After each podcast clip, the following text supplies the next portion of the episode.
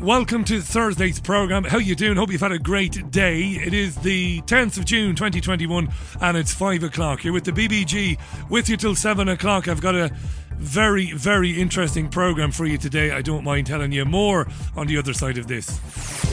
It's the BBG, not the BBC. You're listening to the Richie Allen Radio Show, live from Salford in Greater Manchester. It's the Richie Allen Show. Broadcasting live on richieallen.co.uk and multiple platforms around the world. And now, here's your host, Richie Allen. Now, I'll be joined in around about a half an hour by the journalist Jacqui Deevoy, who's been on the programme before. Her byline has appeared in every newspaper in this country. She's a very respected journalist. And she was in touch with me a few weeks ago to tell me that she's been working on a story for the best part of a year. She believes there is now an abundance of evidence that euthanasia is being used as a medical protocol in UK hospitals and care homes. Now, some of you will remember the infamous Liverpool Care pathway, which was abandoned just under 10 years ago after being deemed inhumane. Jacqui believes evidence is there that this has been brought back in at the start of the pandemic or the so called pandemic last year, and it is being used in hospitals and care homes across the UK to see off senior citizens that could be treated. What's going on? Well, Jacqui Deevoy will be with me, as I said, in about a half an hour, and we'll also be joined by by family members of people who have died, and these are people who believe that they have evidence that a grave injustice was done to their dearly departed. You don't want to miss this. It's coming up at around about 5:30. Yeah, it's hugely important, and if it's true, it has implications for everybody, doesn't it? We'll get into that, and obviously we'll be extending the program. Will be, we'll go right up to seven o'clock with that. Uh, Jacqui will be on with me, and as I said, family members of people who have passed away. Alrighty, and if you want to participate, by the way, you can do so through Twitter. It's BBG Richie, or if you if you have been affected by it or think you may have been affected by this, you can drop me a message through the contact form on richieallen.co.uk. All right, Thursday, June 10th, a little bit cooler here in Salford. This is an important story. A woman who lost her job when she said that people cannot change their biological sex has won an appeal against an employment tribunal. This, of course, is Maya Forstater. Um, she didn't have her contract renewed. She worked for a think tank, you will remember, after she posted tweets on gender recognition there wasn't any anything wrong with the tweets. She wasn't aiming them at anybody, but she lost her job. And she lost the original case back in 2019. The judge at that point said that her approach was not worthy of respect in a democratic society. Now, an appeal found the tribunal had erred in law and that another one should take place. Uh, she's from St Albans, Maya Forstater. She didn't have her contract renewed at the think tank Centre for Global Development, where she worked after posting a series of tweets questioning government plans, which were later scrapped to let people declare their own gender. You might remember that.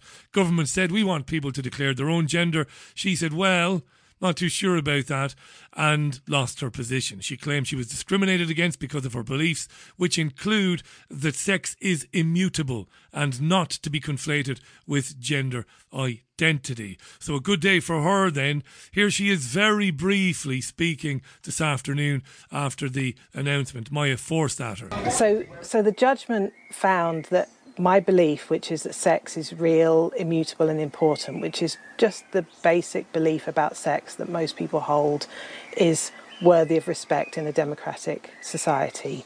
It overturned the previous judgment. Um, and it said that this, this belief should be protected. So people people who hold this belief shouldn't be discriminated against at work or as um, users of services and they shouldn't be harassed. Yes, it is kind of crazy that you need to go to court or a tribunal to defend your right to believe that sex is immutable. Isn't it? Now, so she's happy, her supporters are happy, feminists are happy, I'm kind of happy, to be honest about it, but not everybody is. The progressive screams can be heard all over the world. We're still hearing them. One of them is Jasmine Anderson. She writes about equality for inews.co.uk, and not to put too fine a point on it, she's well pissed off. She was on the BBC News channel this afternoon. You will hear the presenter first, then Jasmine Anderson. Okay. It's such a complicated issue, this, um, and I'm not trying to uh, reduce it down to easy portions, but is the crux of it essentially whether Maya Forstater's beliefs are protected or not protected under the Equality Act? Is that is that the crux of it? I would say to even complicate matters further, yeah. yes and no. Okay. Because of course upholding certain beliefs does mean that it will infringe on a certain community. No, no, upholding somebody's right to believe something does not infringe on a community. This is madness now from the very woke Jasmine Anderson on the BBC, upholding Maya Forstater's right to believe that sex is immutable and that it matters, okay, is not in any way infringing upon the rights of any alleged community. And of course, Ms. Forstater says quite clearly that she believes that her beliefs are in no way denigrating to the trans community and that that's because they're not they can't be denigrating to anybody it is a widely held belief in society that men are men and women are women and that the biological sex you are born with the biological sex you are when you emerge kicking and screaming into the world matters and that it is immutable. It's very important. And that was upheld in the judgment today. But I think we really do have to bear in mind with gender critical campaigns at large, there are very worrying links to the far right and funding from the far right. Here we go, you see. Uh, people like Jasmine Anderson, who sadly has a column at inews.co.uk, can't accept a logical judgment that says that Maya Forstater is right. Not, not, not that she's right, but she has every right to believe what she believes and should not be discriminated against because of it.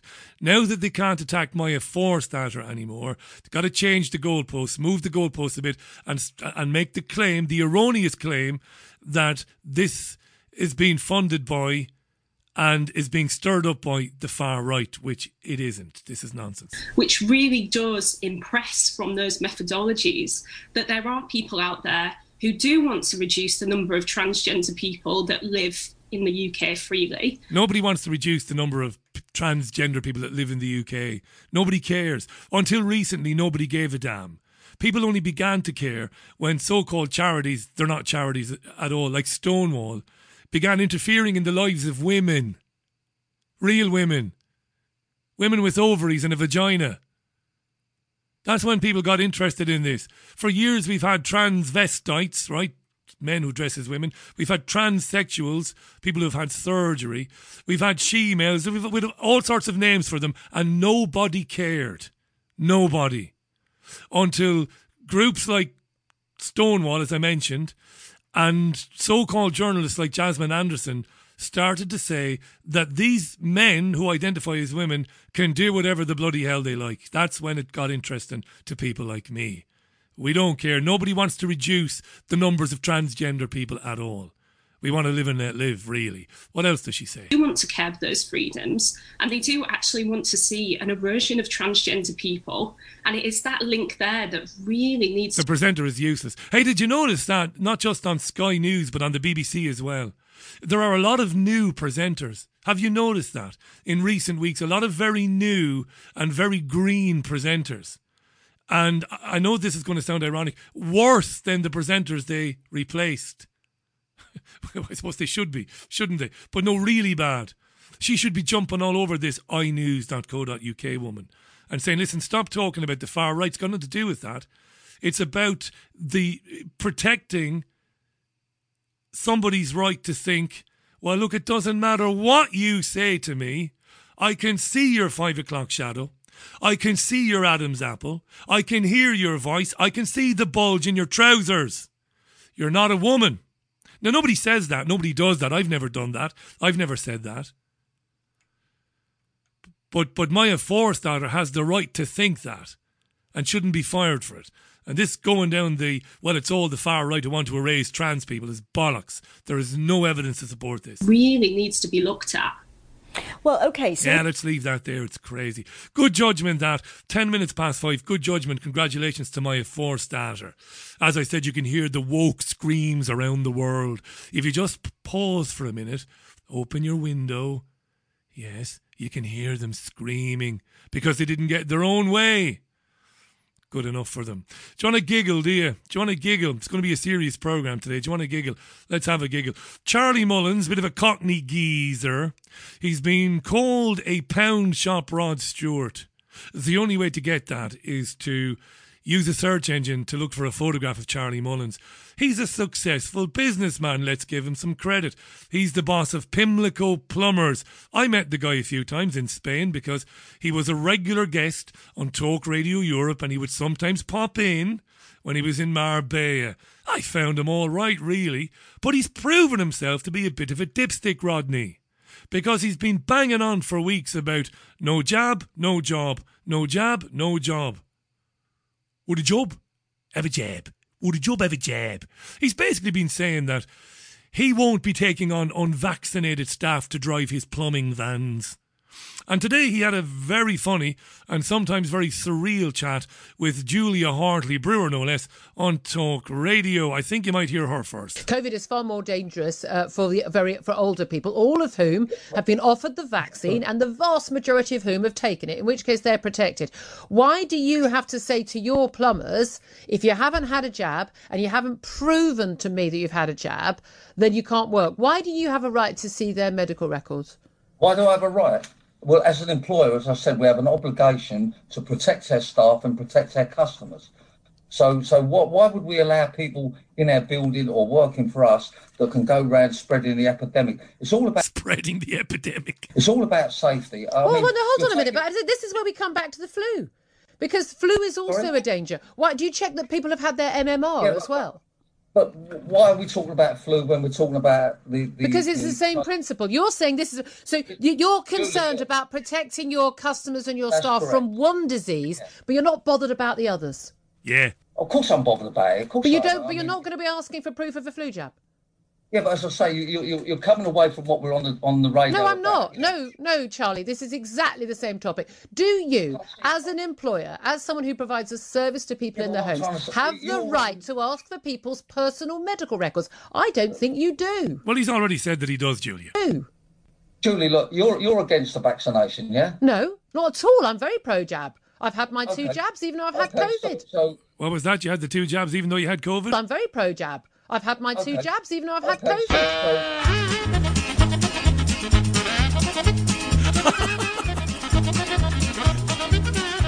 It's just mad, isn't it? It gets even crazier by the day, you know. It's wonderful stuff, this. I'm very pro jab. I've had my two jabs, even though I've had okay, so- COVID. I'm very pro jab. I've had two jabs, even though I had COVID. Presumably, Julia will have the booster jab in September, which is the same as the two AstraZeneca jabs she's already had. It's just, it's world class, this. There are days when I just grin. I walk around like a Cheshire cat. What else was said between Julia and Charlie, the Pimlico plumber? So if and when employers come into your office, are are you okay that they come in and have not been vaccinated? Yeah, okay absolutely. Yeah, absolutely fine. Yeah. Okay, well, well, that's fine, but I can't imagine that the people that run your um, business is going to be okay with Well, no, I we, mean, we don't we, we don't in, in, in my building in Talk Radio Towers, News UK. We, we people are not required to provide proof of having a jab to walk into the building.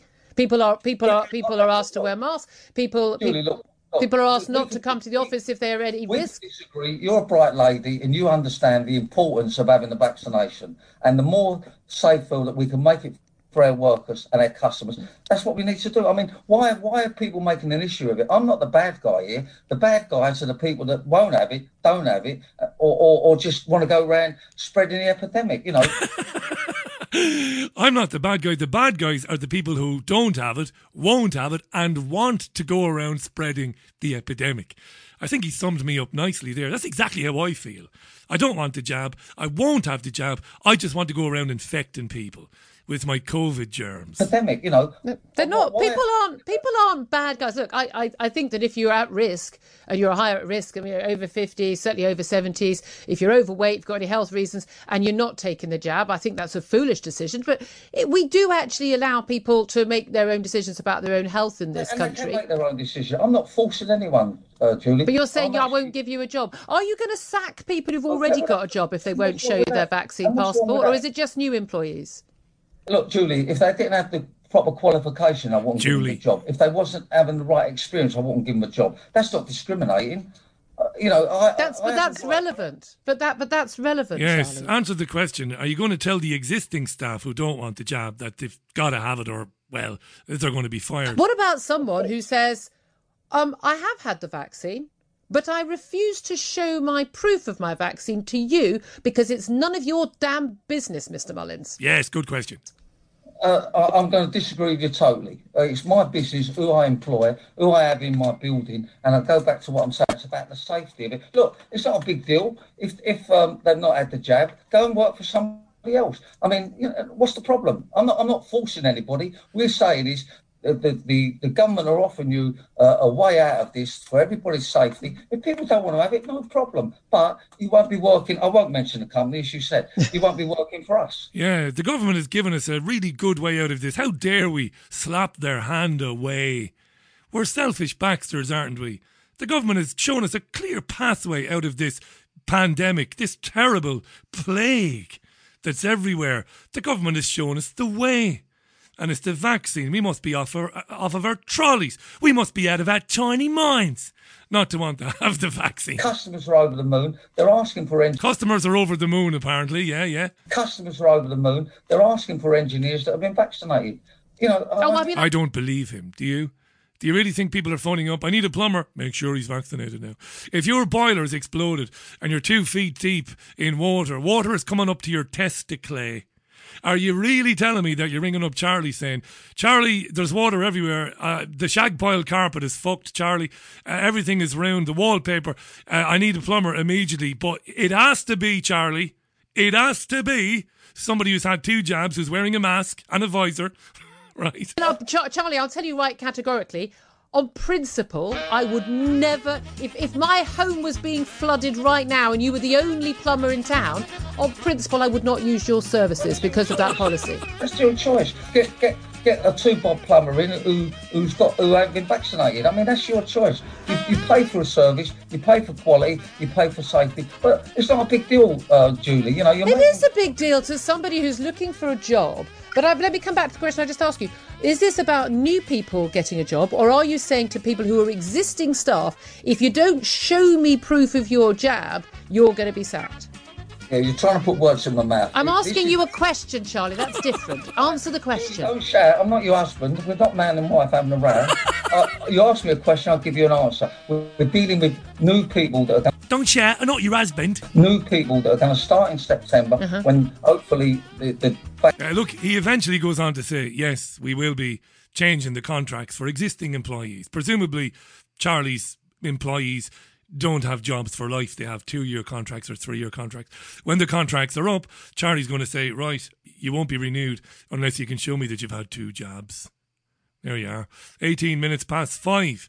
You can speak to me directly on Twitter. It's BBG Richie. You can send a message through my website, richieallen.co.uk. Got a very serious subject coming up now in a few minutes' time that we need to pay attention to. Jacqui Deevoy will be on the programme with me and we'll be hearing from people who believe that they've been directly affected, that their relatives have not just been badly left down by the National Health Service, but that something far, far more sinister may have happened to their uh, relatives. We will explain the Liverpool Care pathway. It might be a term, it might be might be new to you. You might not understand uh, that. I covered that extensively back uh, around the time that it was abandoned allegedly, but it wasn't really abandoned. But this this is very serious stuff. We'll be getting into it shortly. Let me go down the uh, let me go down uh, the, the the tweets as it were. Hi to John and Austin. How you doing, John? Angela said the pound shop Rod Stewart is very close to Boris, isn't he? Is he? He, might very well be. Is he a donor? Does he donate to the Tory party? He might do. Hi to Caroline. Caroline says, Richie, he is trying to sell part of his company at the moment. Is he? Charlie Mullins. Wow. Maybe that explains his love for the jab. Maybe I don't know. Maybe it does. Hi to Bill. Uh, Suddy says uh, Charlie Mullet, good man. Good man. Good man indeed. Hi to Roberts. Hi to Matt in West, Western Massachusetts. He says, Richie, I turned 41 today, although I feel like I'm 25. Eat well, stay away from the doctor, love yourself and your family, says Matt.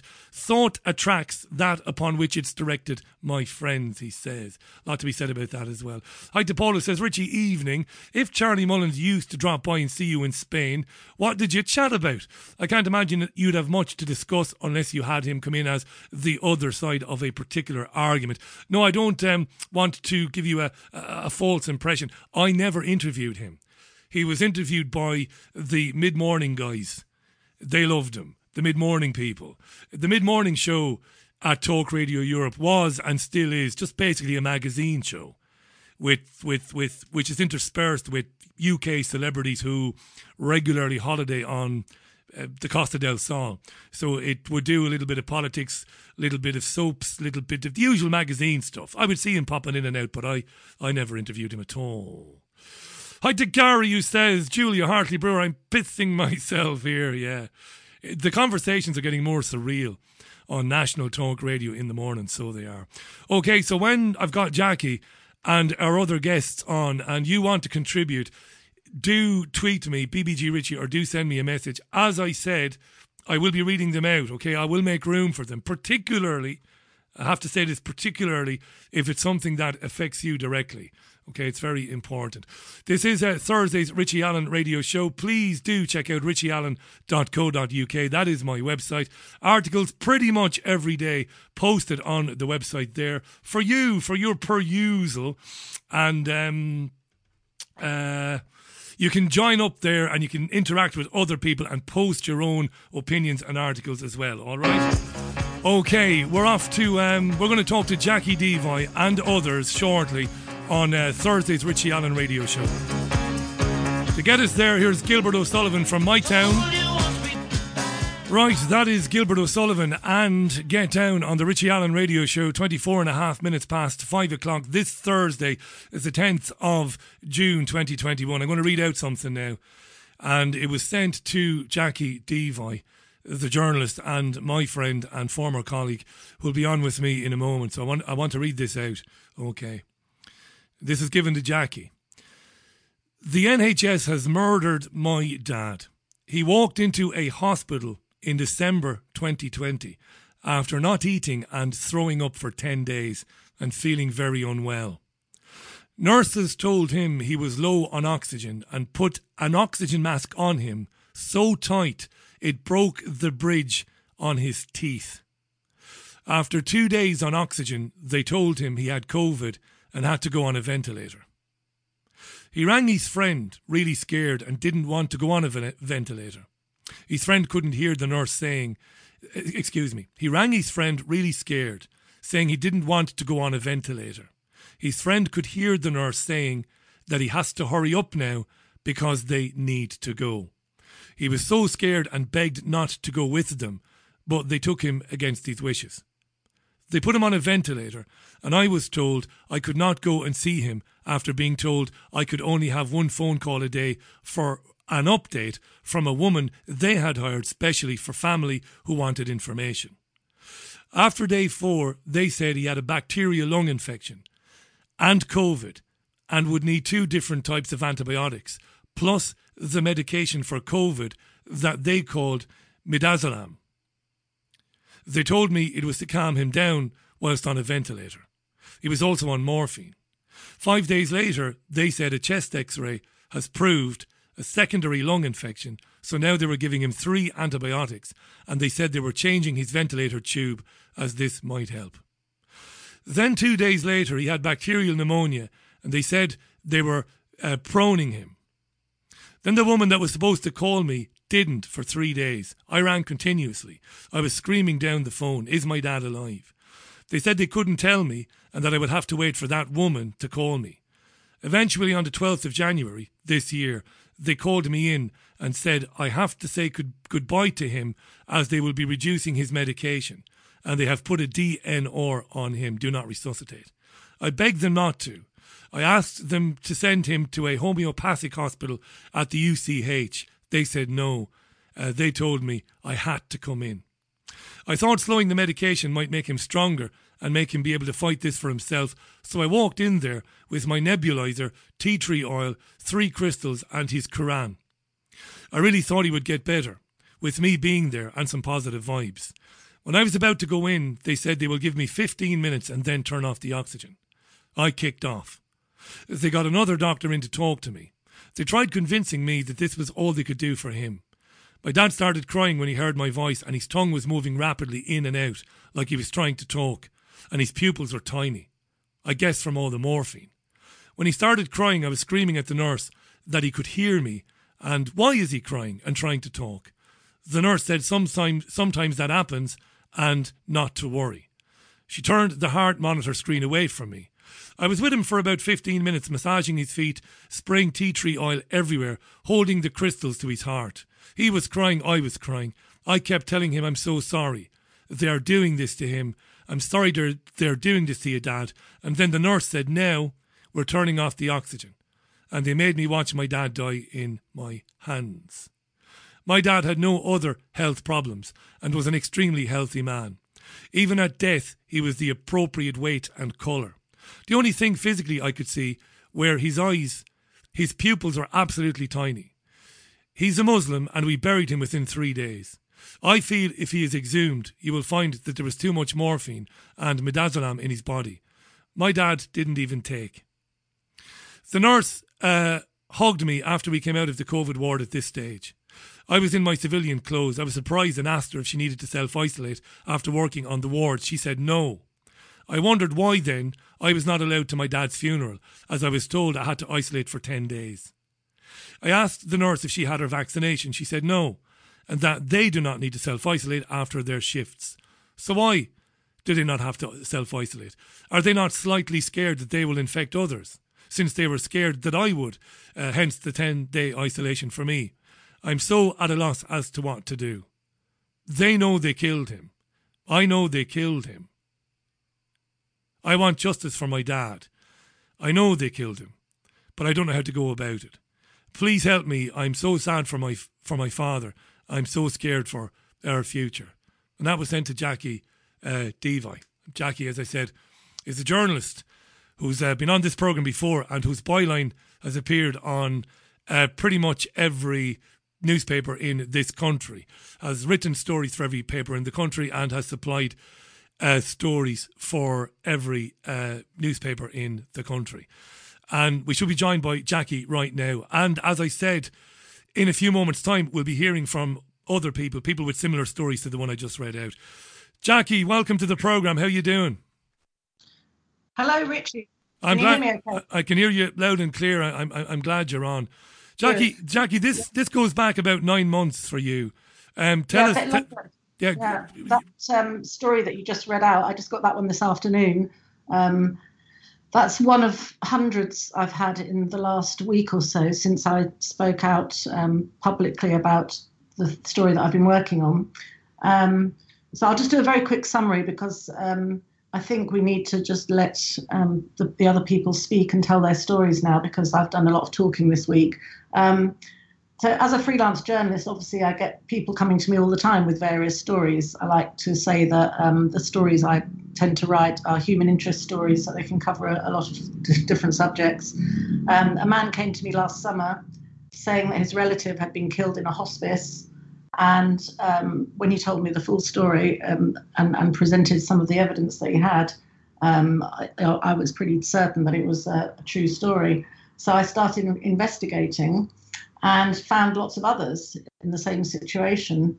And um, you know, people who are talking about um, their um, usually elderly relatives being um, seemingly um, killed, really um, euthanized in hospital. one of the the common things I heard was that people always the, the, the, nursing staff always seem to know when when the patient was going to die, they'd say, Come to the hospital, they've only got a couple of hours left, or you better come now because he'll be dead by the morning, sort of thing, you know. Pretty cold, really. But I was thinking about that, and nobody knows when another person is going to die unless they're killing them. That's the only time you know the exact hour of someone's death. So that that's always a bit suspicious. Can't um, um, can't nurses and doctors from experience don't they have a bit of an inkling as when somebody's time is coming to an end? They might make that argument, Jacqui. Um, an inkling, yes, but some in some of these cases, it's been very specific. It's like you know, you better come now because yeah. you know there's only an hour to go. Go. It's like how do they know? How do they know? But um, anyway, I looked into it and spoke to a lot of people, and then um, went down the rabbit hole a bit further. Found the House of Commons document from um, that that shows Matt Hancock talking to Dr. Luke Evans MP about um, getting the equipment that uh, for hospitals that, and care homes, um, so that a good death could be um, could be had by uh, COVID patients. So um, the actual quote from Dr. Dr. Evans is very strange. He said to Matt Hancock, "A good death needs three things: equipment, medication, and the staff to administer it." Do you have enough syringe drivers in the NHS to deliver medications to keep people comfortable when they are passing away? And Matt Hancock replied, Yes, we have. A challenge was raised on that about eight days ago. It was not as big a challenge as was made public, and we have resolved it. Yes, right now we have enough. Now, the word that Dr. Evans used there um, was a bit of a giveaway. He said needs, a good death needs. Now, a good death, in medical terms, it's it's medical a medical term for euthanasia. Euthanasia means a good means yeah. good death. Um, people might argue, oh, he's not talking about that. He's talking about you know a good death is when you die peacefully in your sleep or something like that. But he says a good death needs dying peacefully in your sleep. That kind of good death doesn't need anything.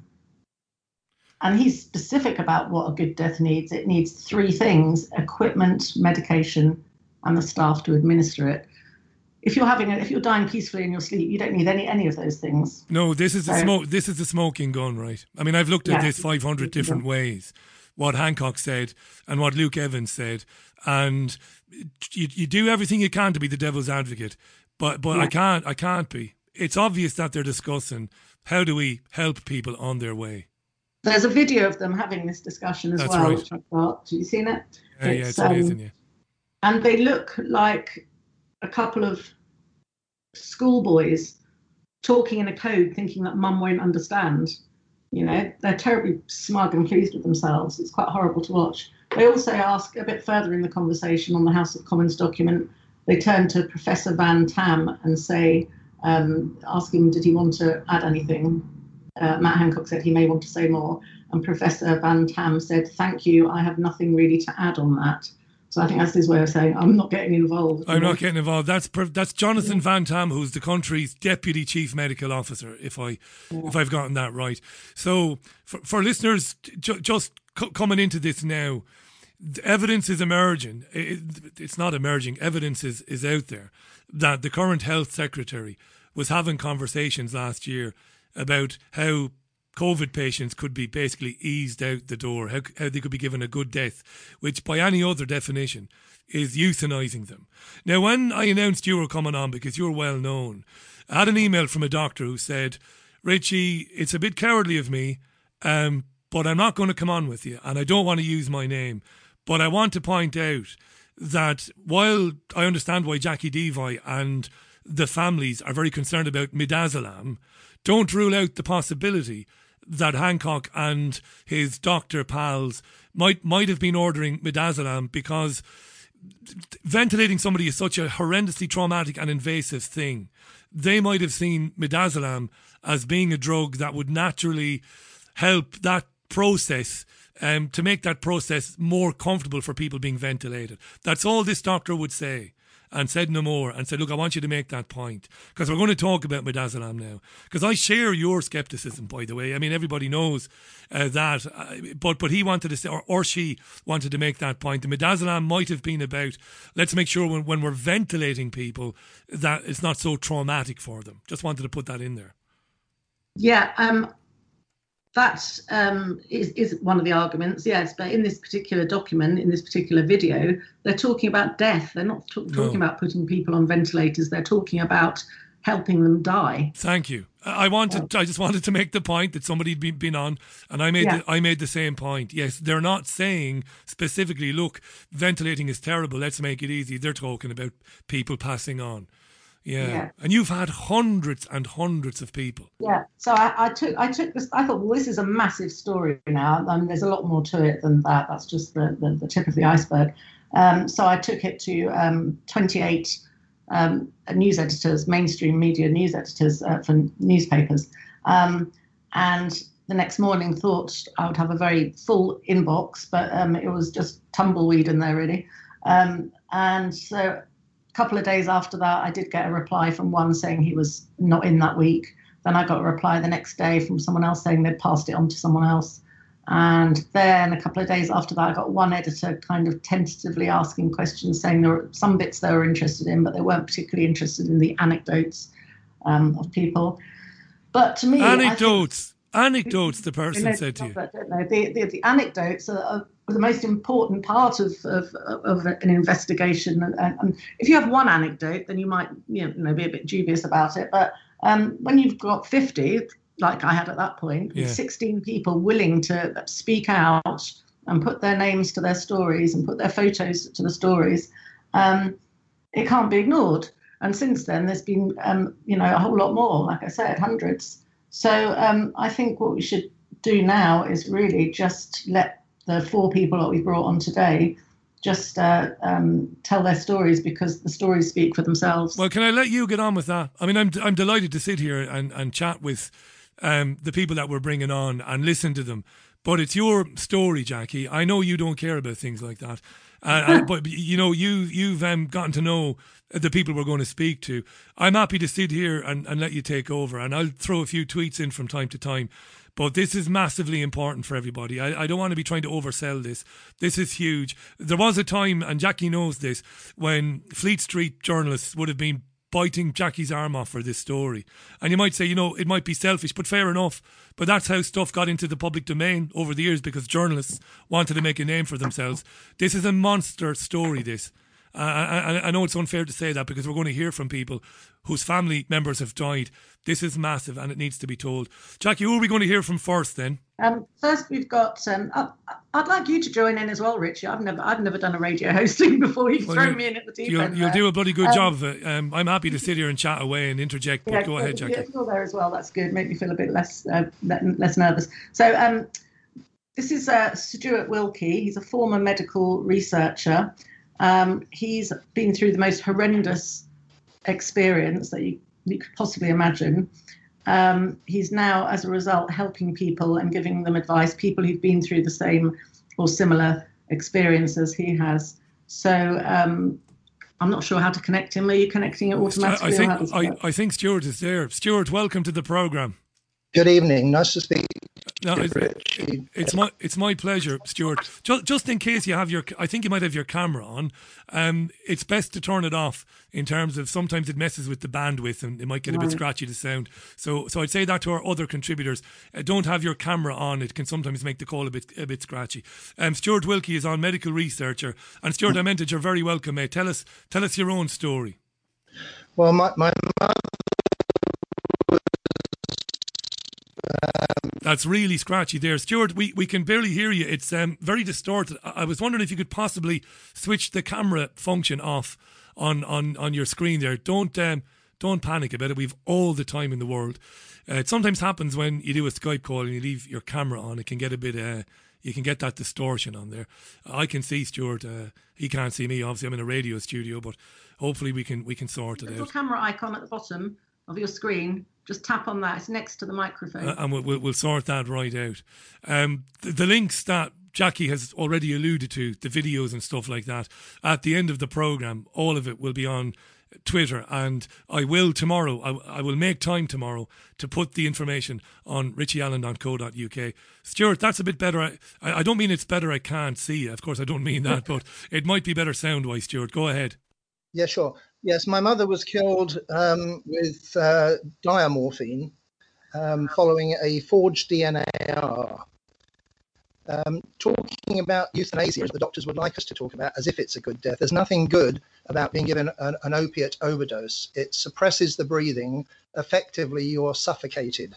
The other drugs, uh, like midazolam, um, haloperidol, and hyoscine, are used mainly for the people around the person's dying to avoid noises like death rattle.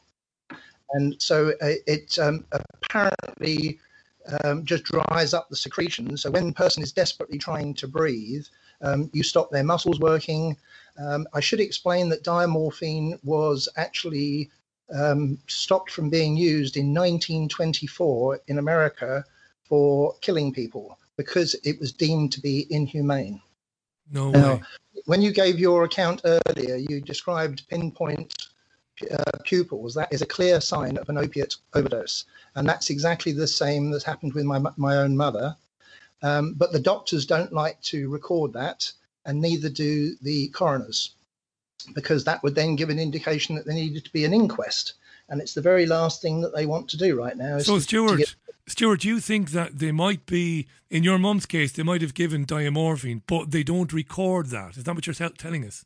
Well, they they I picked it up from the nurse that administered it. Um, she then uh, failed to tell the doctor at the time. Now, I should explain the other side effect and the other reason that it was uh, barred from being used uh, for killing murderers in America, um, and that's what they're using on our elderly parents, um, is because it can put you into a coma. So one of the things you must do when somebody dies from being uh, injected with diamorphine is you must check that they're not in a catatonic state, they're not in a coma. But that didn't happen in my mother's case, and in fact, no doctor was called to see her for four days. How So ill she- was your mum, Stuart? How how how did she end up in hospital in the first place? She was she, no, well, she was actually in a care, In a care home. She was there on respite, and uh, they changed on the day that she arrived on the Friday from respite to end of life. They then forged a DNAR without either talking to my mother, who had capacity, or to myself. And in fact, it's recorded in the account un- given on oath to the coroner that they did not contact either the, the, the patient or the family. I thought that was illegal. I thought that the the doctor in charge could not put a do not attempt to resuscitate order on anybody without the consent of the patient or the patient's next of kin. I thought they couldn't do that. That exactly happened to my father as well, and they're doing it all over the place. You, you're quite right. The, the expression is informed consent. Half of that is that they explain to you why they need to do the DNAR and request your consent. The second part being the consent. If they don't obtain the consent, it's not a lawful document. And but the, uh, doctors will sign that with a tick box.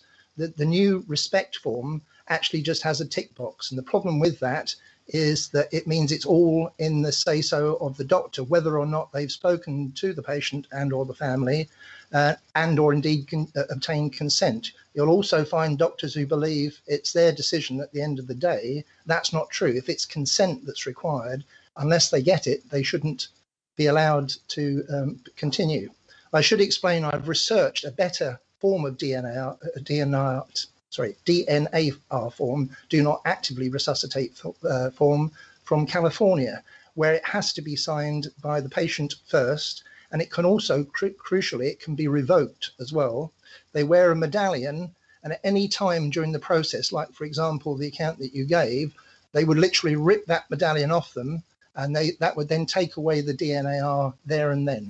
They right? also have to have a live copy of it behind, beside them at the bedside. And again, if they rip that document up, the DNAR is no longer voided, is, is no longer um, in, in place. You So- no b- believe in what you believe happened to your mum. That I, I, I, none of us can imagine that. None of us who haven't gone through it. Um, They didn't contact. They didn't contact me. Um, and you're quite right in your discussion. You don't actually know when somebody's going to die unless you administer that dose. that's what Jacqui My- said. Yeah.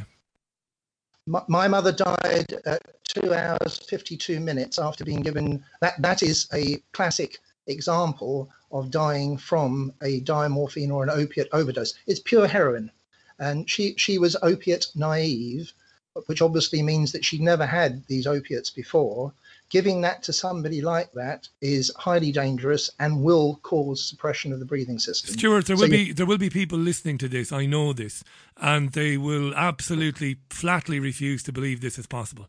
Because what you're describing is a doctor knowingly injecting a patient with a med- with a medicine that that doctor knows is likely to hasten the end of their life. We're, talking, we're talking crime watch stuff here, and people listening absolutely. to this will no, you're, say, "You're absolutely right. Yeah. You're absolutely right." And it's worse because they gave a cocktail, and they only give the cocktail. I have spoken to um, Professor Pollicino, who is an expert in this. You only give the cocktail to finish somebody off.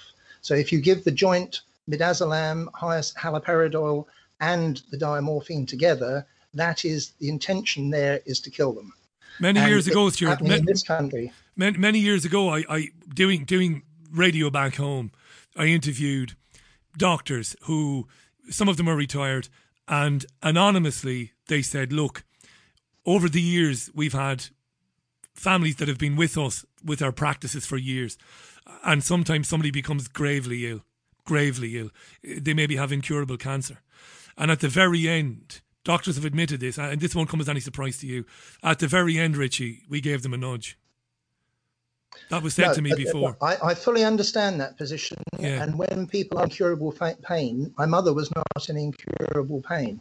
Um, these people, uh, the people that have died during under the pretense of COVID, Yeah. have, have uh, literally topped, for want of a better word, murdered is is more accurate. Um, they have been finished off by the state by administration of um, life-ending drugs and the intention is to expedite their death.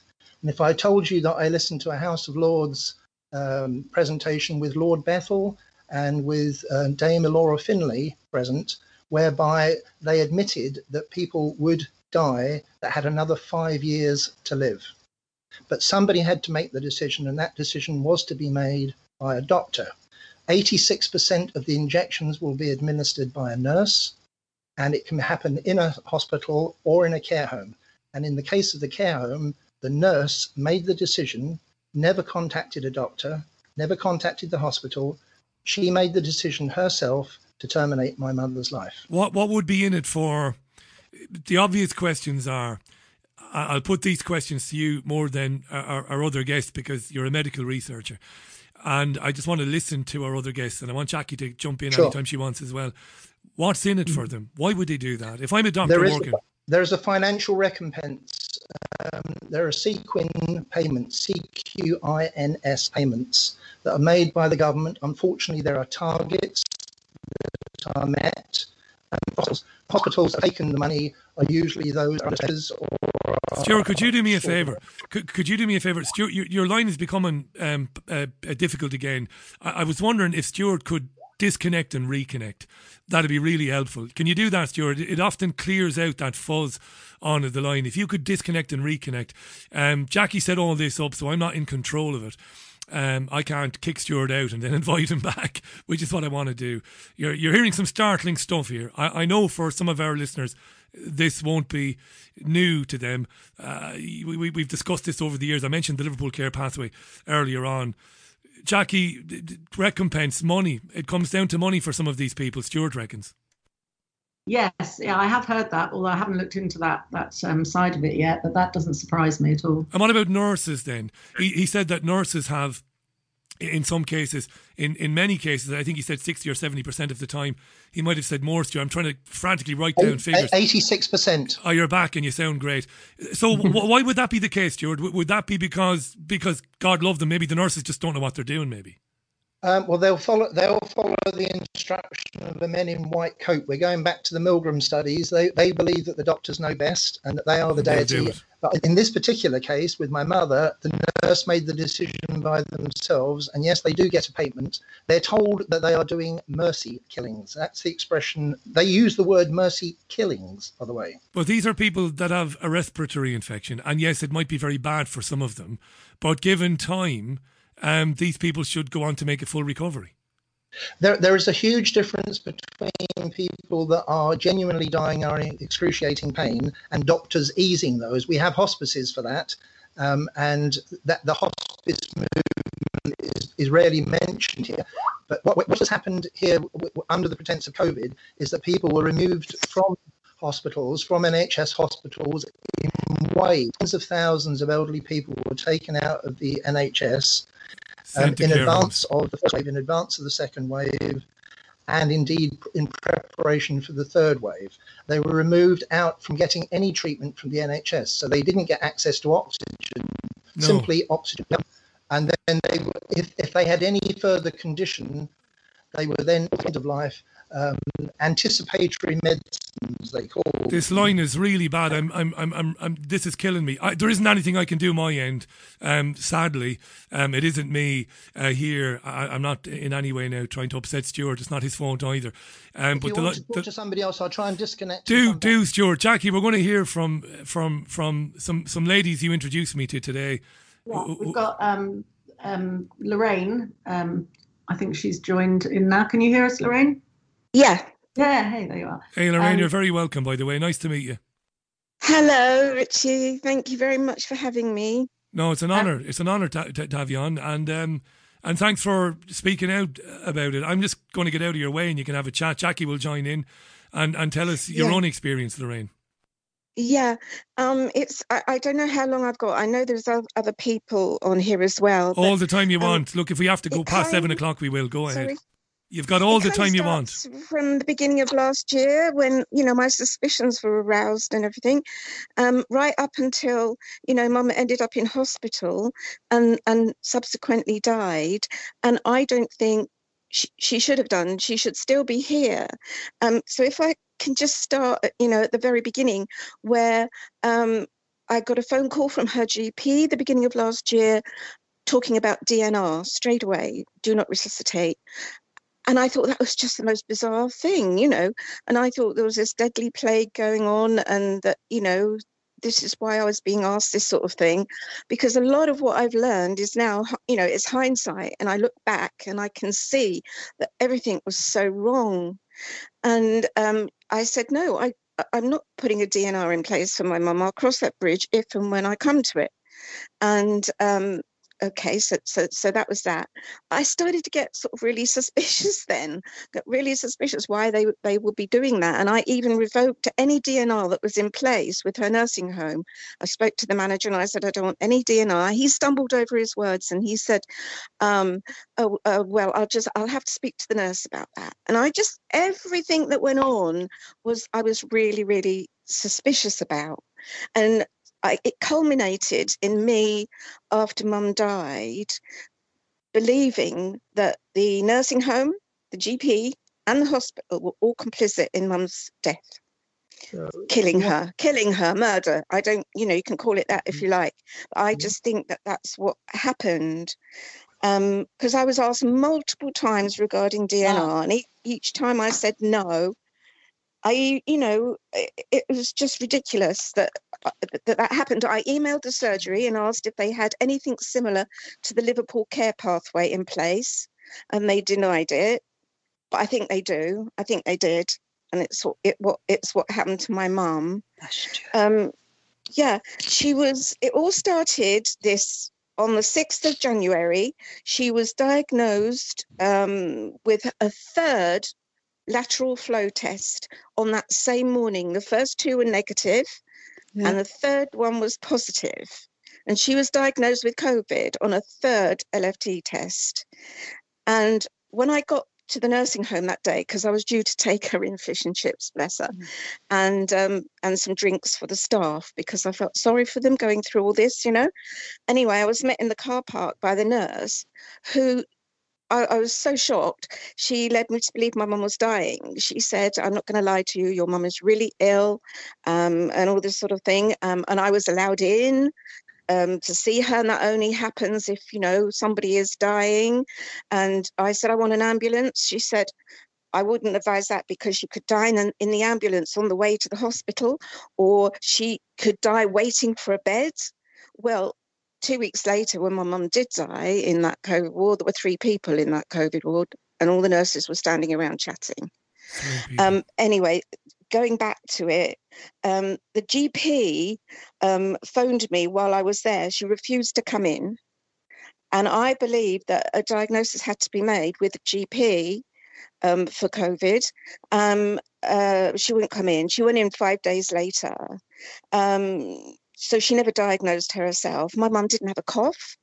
Um, she had a temperature for one day, a temperature for one day, because the nurse told me the next day it had gone. Um, and that was all she had. Mum was one of the fittest in her nursing home. She she she was in a dementia nursing home, but she was at the very very beginning of her journey, so she only had mild cognitive impairment, and she was really really clued up. Her memory was good, everything. Um, anyway, um, the, I said to the GP, uh, what about antibiotics? Because I'd heard GPs had used antibiotics, even though it was a virus, and you don't use antibiotics for viruses, but they've used them just in case it turns into bacterial um, pneumonia, and she refused that. Um, anyway, uh, the nurse by this time had gone off for the ambulance because I'd asked for an ambulance. Um, and then I had to leave because my daughter, who's got special needs, was waiting in the car park in the car, and I had to leave. I went straight to my friend's house and I was in pieces. I was in absolute bits, thinking that my mum was dying, you know. And um, I got my friend to phone up the G, she spoke to the GP, she spoke to the nurse, she spoke to um, the nursing, uh, the, the the lead, the head carer in the in mum's suite on the nursing home. She spoke to all of those, and um, absolute lying about saying my mum was not responsive. She said she didn't say that. She said she was a bit sleepy and all this sort of thing. So there was an awful lot of lies going on uh, on this conversation, but I was in pieces and my friend is the only one can talk about those conversations because she knows more about it than than I do. Um, but you know, I just don't believe for one minute my mum had COVID. Um, so anyway, I found out that then when she spoke to the GP that the GP had cancelled the ambulance she'd cancelled it. And her reason for cancelling, she said, was that my mum's breathing wasn't compromised. So she wouldn't allow her to go into hospital. And she didn't go in and see my mum until five days later. Well, anyway, the next day, my mum rallied a bit. My mum rallied a bit, and, she, and I asked for a FaceTime meeting with her. And she was with one of the carers called Karen. And she spoke to me and she said she had had the vaccination because this was such a coincidence that this happened straight after the vaccine rollout. And um, she said that she had had the vaccine and that she had been violently sick and it had gone everywhere. Now they're supposed to tell me with any incidents like that, and they never told me. They never said a word about it. And it isn't until later on, and I thought back and I thought, well, you know, she could have inhaled some of that vomit and that could have caused her, you know, the problems you know, with um, because um, they said on her death certificate she died from pneumonitis. Um, so anyway, um, that happened, and I thought, oh, she'll start getting better now because she was able to speak to me, and so I spoke every single day on the nurse eh, to the nursing home every single day and they said she was taking fluids and that she was weeing and all of these things they were telling me positive things for the, for the whole pardon those were positive things to hear she's drinking they were and she's going to the loo. Positive yeah. things to hear. Really, really positive. Two weeks later, um, they stopped answering my phone calls, by the way. I kept c- calling and calling, and they kept saying, She's asleep, she's asleep, she's asleep, she's asleep. And I managed to get one Zoom meeting with her, uh, with the entertainments manager, would you believe, administering to her. No way. Um, and she was asleep. Uh, there was just there was nothing there. There was no no responding there at all. Anyway, two weeks later, um, another GP phones me and says, Do you want an ambulance? I said, I wanted an ambulance two weeks ago. And she said, Well, you know, I wasn't, she wasn't the GP that made that decision. She was, this was another GP because I refused to speak to that GP again because she was so rude to me on the phone. And so this is another one. And she's, and I said, Yes, get my mum an ambulance. So she got her an ambulance and we managed to get there. I just want to make sure I haven't missed anything out. Um, hang on. Yeah, take your time, Lorraine. Take your time. Yeah. Yeah, I'm just wanting to rush because I know there's other people waiting, and I just, but I wanted to get all of this out. Um, so No, Yeah. don't don't so rush don't rush at all. around Take your time. eleven thirty on the eighteenth of January. So this was two weeks later, and I was absolutely shocked to see my mum's mouth. It was absolutely covered in what they said was thrush. It was huge, round, white, ulcer-looking things inside her mouth. Which I now know was severe dehydration. So they lied to me about her fluid intake. She hadn't been taking fluids. We tried to give her a cup of um, a sip of tea or a sip of water. She couldn't take. It- She just couldn't. She couldn't do it, and she choked, so she couldn't do it. And anyway, we were there um, for a short while. It wasn't long, so the, she didn't have to wait, like the nurse said in the ambulance, and she didn't have to wait to get onto a ward. She was taken, and I thought, yes, I was so relieved. My mum is going to be helped now. She's going to be helped. They're going to put her on a drip. They're going to rehydrate her, and she will be helped because she's in good hands. And I went home feeling quite relieved. And then I was absolutely shocked the next morning to be called in to say mum had deteriorated and that I was to come in. My friend posed as my sister, and we went into the COVID ward where there were all of three people, including my mum, nurses standing around chatting. We were told there was no hope for mum, and a syringe driver was already in place at the top of her right leg. And I asked why, and the doctor said it was midazolam and morphine to make her more comfortable. And I saw and no Sorry, yeah. Mid, mid, so they said, they, so they had the, the, the syringe there, they had the, the IV line, and they said midazolam and morphine to make her more comfortable. That's what That's they a said to you. phone euphemism, actually, um, Yeah, Richie. Um, to, to, if you write on, if a doctor writes that on someone's notes, make them comfortable. That generally means putting in a syringe driver with a, a killer cocktail in it. Yeah, and that, and that's what they had in there, my and morphine, because I asked specifically. I didn't see any evidence of her struggling to breathe before this. The the doctor must, while we were there, and we were there from eleven o'clock in the morning, and we didn't go until half past six in the evening when she died. And the doctor must have administered three to four shots while we were there.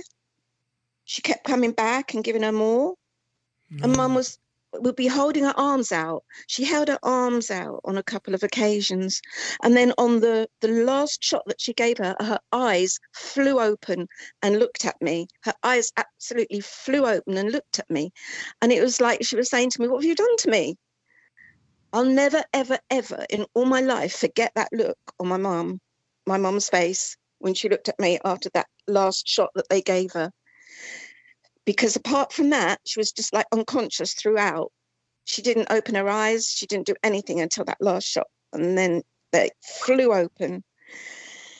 And then she's we Lorraine, can I come in? say, Can I come in? For, can I come in for a second, Lorraine? Let me come back in for a second. When mm. when they when when you go in, you, you were shocked to be called in the following morning. You're thinking she's in the right place now. Thank God she's going to be looked after. So they call you in, and they say to you she's deteriorated very badly. Now you're obviously an articulate and a bright woman, so you ask the question that everybody would ask: What's wrong with her? What, what do you mean she's deteriorating? What's wrong? What what what answers did you get? they said they said that it was her lungs her lungs were too bad they were just too bad and they couldn't do any more and yet i had no evidence of any cough any difficulty breathing no nothing and they told me it was her lungs that they were too bad and they, they couldn't do any more they'd given her steroids that was another thing they'd given her steroids and it didn't work um, but I didn't see that she was on any drip or anything like that to help her. I I I wanted her notes. I I mean this we're talking a couple of weeks later now after my mom died Yeah. and I wanted her notes and because I had time to calm down because I was in a terrible state. I was in a really really bad state.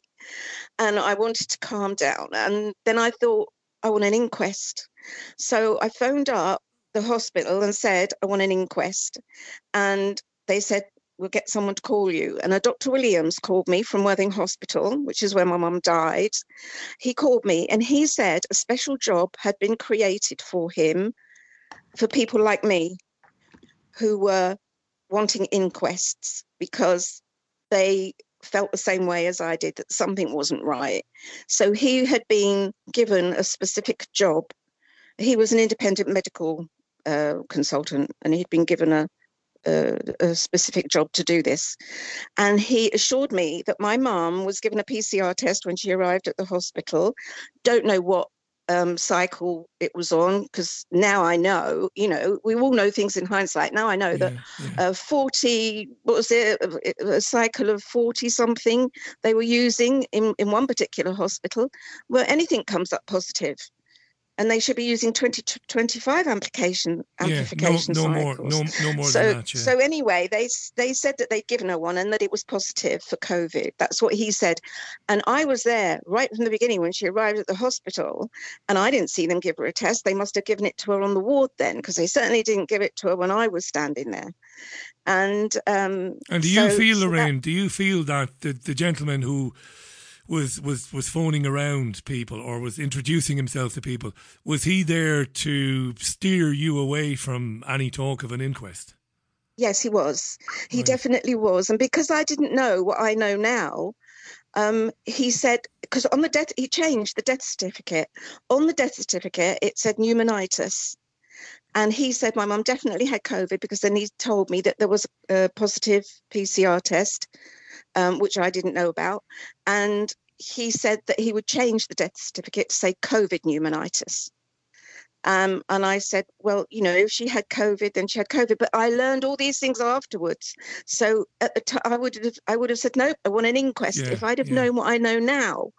But I didn't. And that is the horrible thing that I just didn't know enough. I didn't have enough information to be able to stand my ground. And so he changed that death certificate from pneumonitis. And I know now that inhaling vomit, you can get pneumonitis from inhaling vomit. And my mum was violently sick that they never told me about. So sh it could have been it could have been aspiration pneu- pneumonia, or it could have been something like that, you know. But I don't believe for one second that it was COVID. I Can don't I, believe she can, had it. can I ask you this? I, I meant to uh, put this to Stuart because we heard from Stuart Wilkie earlier. Stuart will come back in at some stage. We are going to hear Yeah. from other family members now in a moment, and you're going to stick around as well, Lorraine. Uh, everybody will be screaming, obviously, at their devices.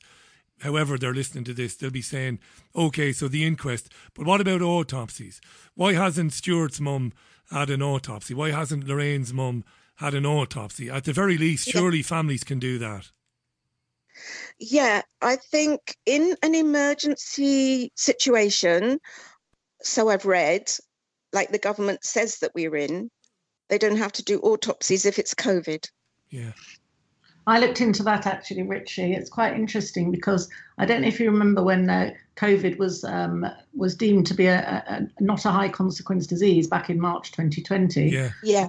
And I thought, why are they why are they um, announcing that just days before they they're saying there's a, massive um, pandemic going on? And I couldn't work it out. But I think now, if if it was listed as a high consequence disease, I think anyone who has a high consequence disease has there has to be an autopsy. They did the government didn't want autopsies, therefore they had to list it as a not a high consequence. That's a very interesting theory, Jacqui, if you're right. Yeah. That's very interesting, yeah. theory, I don't know No, no. It, I, listen, I'm not trying to, you know, I'm not, you know, slapping you down. I'm not doing that. I, I'm just saying because we all do remember. We all remember when it was downgraded from being a highly consequential infectious disease, and of course, you, you imagine when that happens. Well, forget about this nonsense lockdown. Forget about these. Uh, you know restrictions, but of course the restrictions and, the lockdowns got worse. You you might very well be onto to something there. What other, what other reason could it be? Yeah. Um, you know, well, why why no autopsies? Why, why no postmortems? Can I just remind our listeners that that's Jacqui Deevoy, who's a, a journalist and a friend of mine, and has written for every paper in the country and has supplied stories to every paper in the country. And until March 2020, Jacqui Deevoy didn't have too many problems getting her stories in the papers uh, in this country, but it's become very difficult in, in, the last uh, 12 uh, months or so. Jacqui's been speaking to Lorraine and to Stuart and to, and, and to the other people we're going to hear from today who believe that essentially, uh, it's dreadful to be saying this, they believe that their loved ones were basically unlawfully killed in care homes Yeah. and in hospitals and uh, euthanized effectively. when they could quite easily have recovered um, from from from whatever they had, whether it was pneumonia or uh, bronchial issues or pleurisy or COVID or whatever, that they were their their their, their death was hastened. Uh, it's dreadful. People are tweeting. You should see the Twitter. Hundreds and hundreds of tweets are coming in, and Harold. Every, every time it's mentioned, you know, that you get this kind of response because it's sort of thing that you don't it doesn't really No. cross your mind and it was only two weeks ago after nearly a year of researching this that I it suddenly dawned on me that's what happened to my mum That's what happened to you. and, And she died years ago it never crossed my mind until two weeks ago so And- it's only when you hear other people speaking you think hang on a minute and you've had hundreds of contacts from people. You know, the name Harold Shipman is being mentioned over and over again on Twitter. And for people who don't, I, I'm not going to, Harold Shipman, they- they don't get more evil. I mean, he was a Nazi. Uh, you, you can look him up. Um, he was the doctor who murdered his patients. Wow, this is horrendous stuff, Jacqui. Uh, But we're going to hear from from from, from some more people. Lorraine, stick around, by the way. Don't go anywhere. Yeah, I will. Thank you very much for listening to me. Not at Thank you, all. Lorraine. Not at all. Jacqui. so um are you ready for the next person Yes, absolutely. Yeah. we've got Nicola can you hear us Nicola I think she needs to switch something on maybe Yeah, the mic might be muted there. yeah if you can hear I don't know It, it does Um, happen. How you doing, Nicola? Are, are you with us?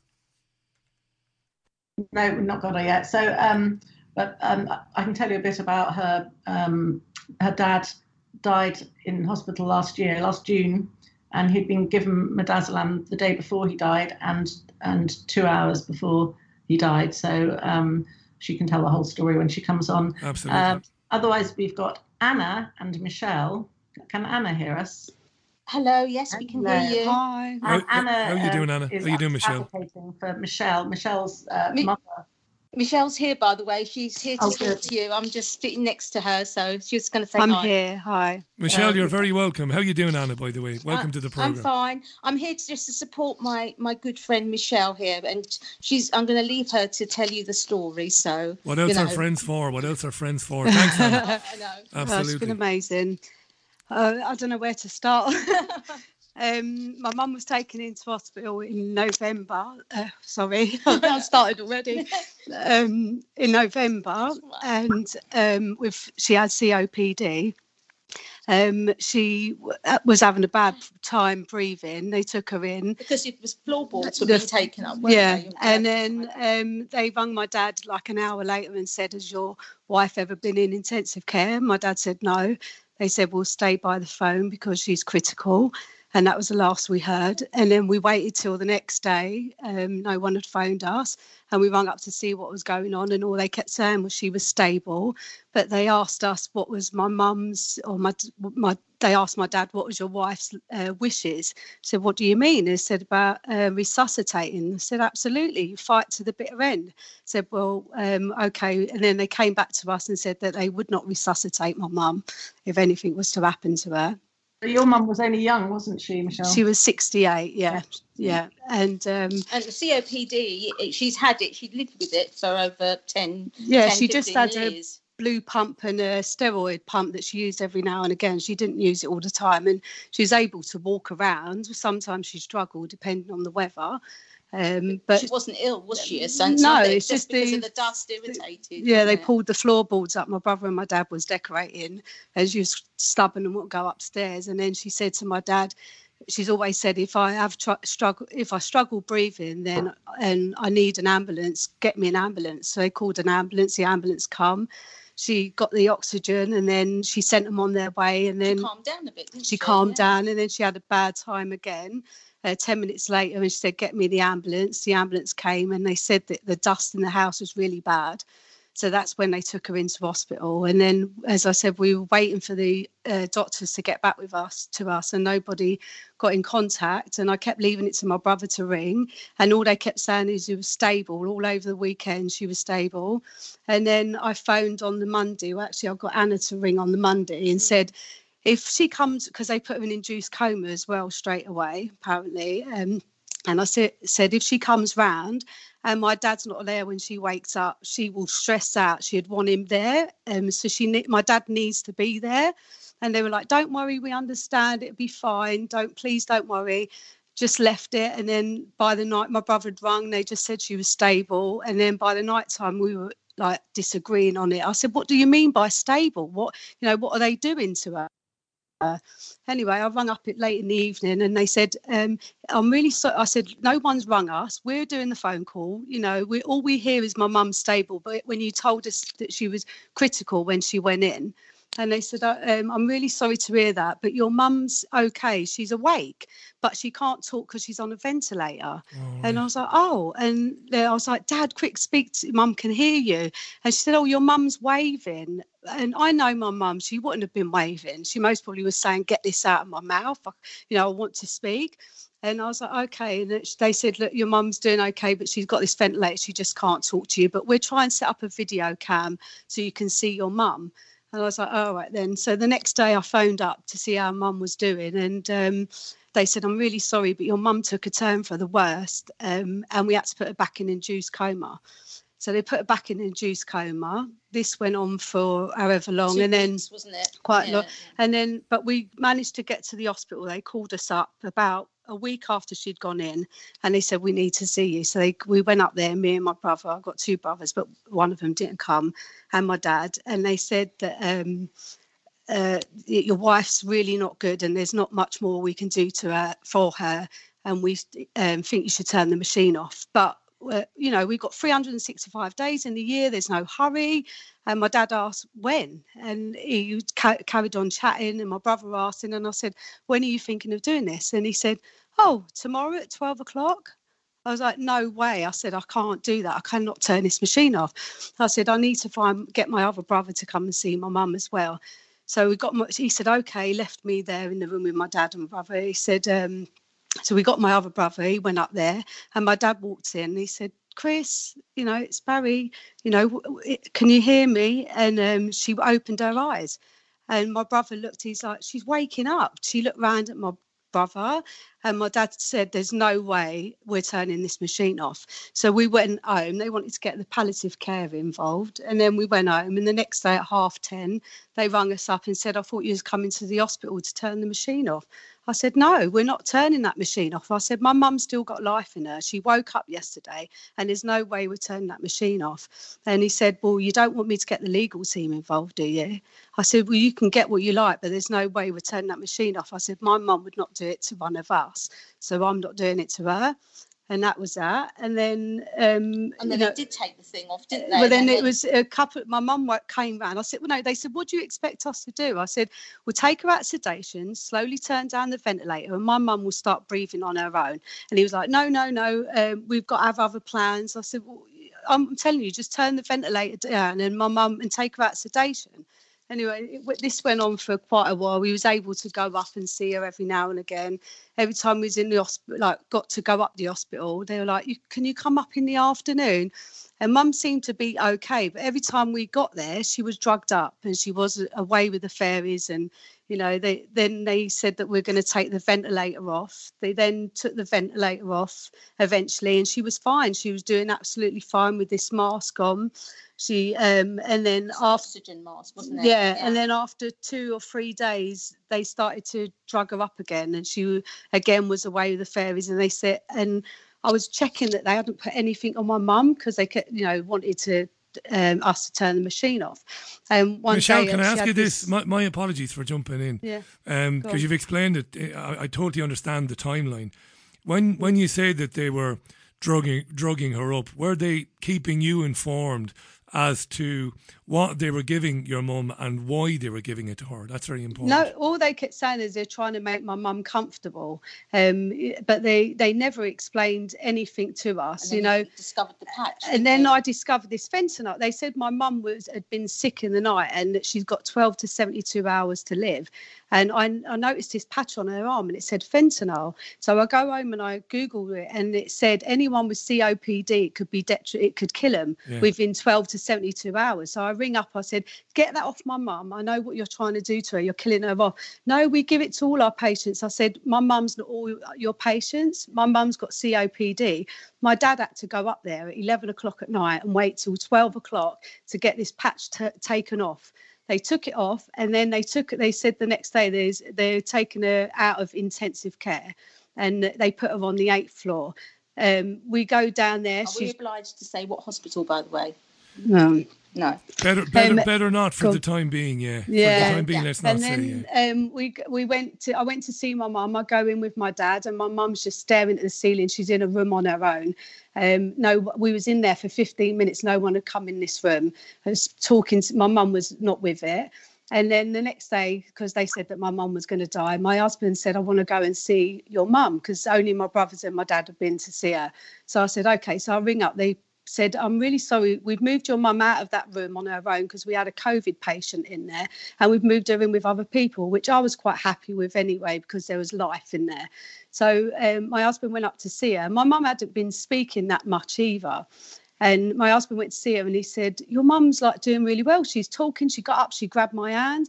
And, I was like, really, yeah. And then I was like really shocked. And then I went up to see her, and my dad went in to see her. We had to go in one at a time. I went in. My mum pulled her nightie down a little bit, and I said, "What are you doing?" They told us we weren't allowed to feed my mum. weren't allowed to give her any water or food because it could go into her lungs. So mum done a hand signal that she wanted water, and I said, "Oh, mum, they said we're not allowed to feed you," and she screwed her face up like. What you on about? She had a mask, the mask on all the time. So I said, I'll get the sponge and I'll do that. So I did that. And then I walked out and I said to the nurse, So what's the next stage then?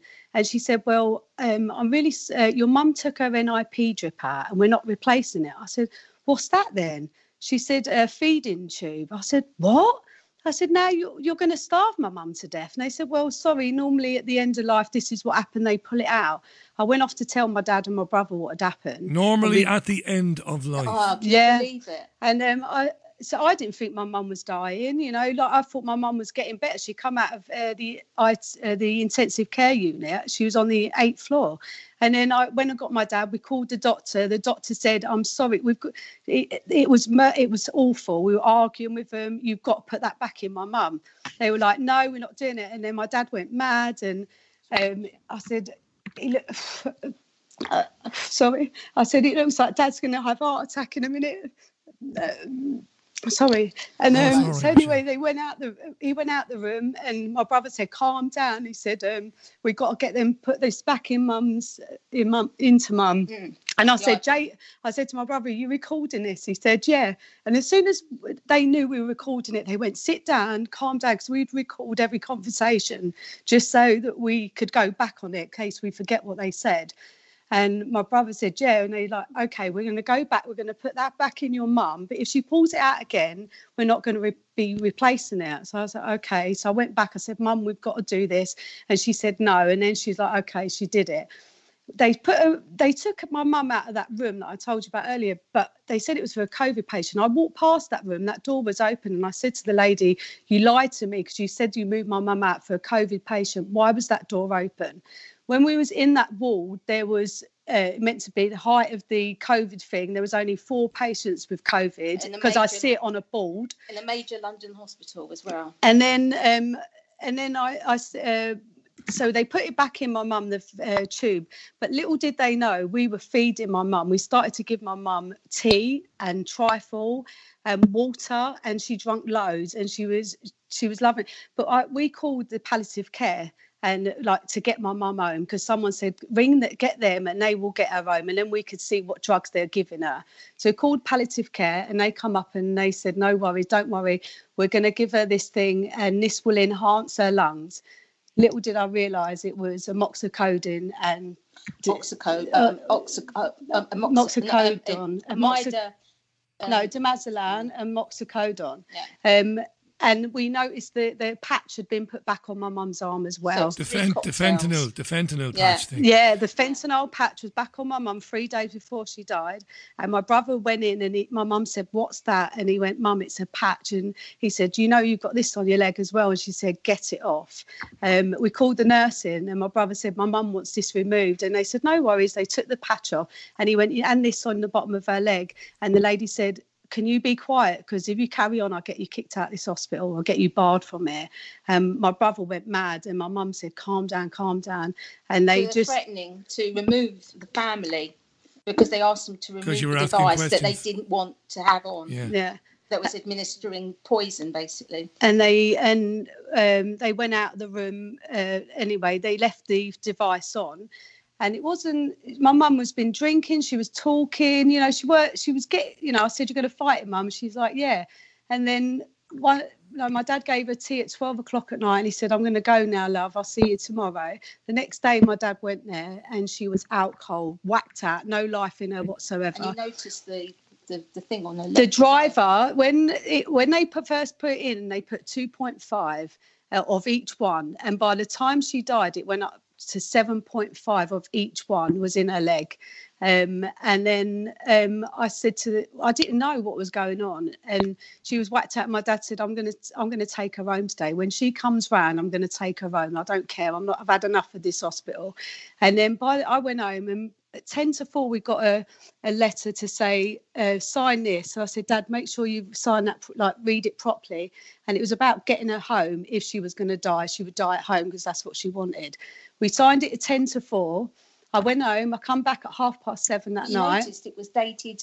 it was date only the yeah, it was dated the day before. Um and then um i went home i came back and my mum's head was down. I said dad lift her up because she can't like her airways her oxygen was dropping.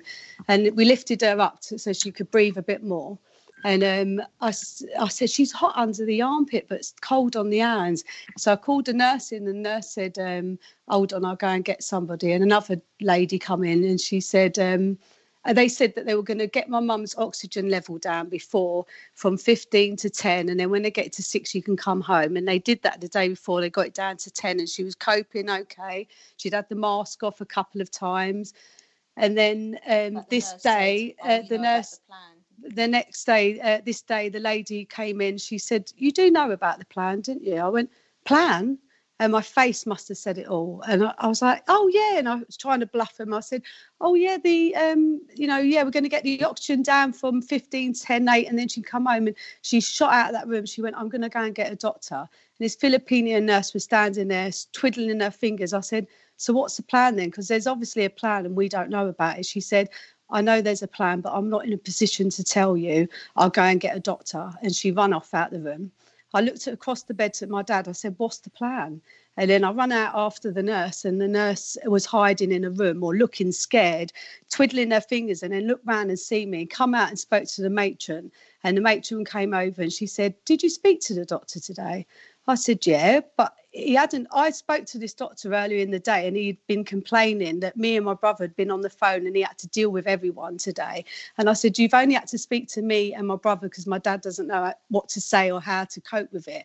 And it, I said to him, My mum, my mum, when she, um, when I was she they were starving her, my mum said, Get me out of this hospital because it's all about money. They're trying to kill me off. And I was like, Oh, mum, you know, she knew, she knew that that's what they were doing. All right. It's all right.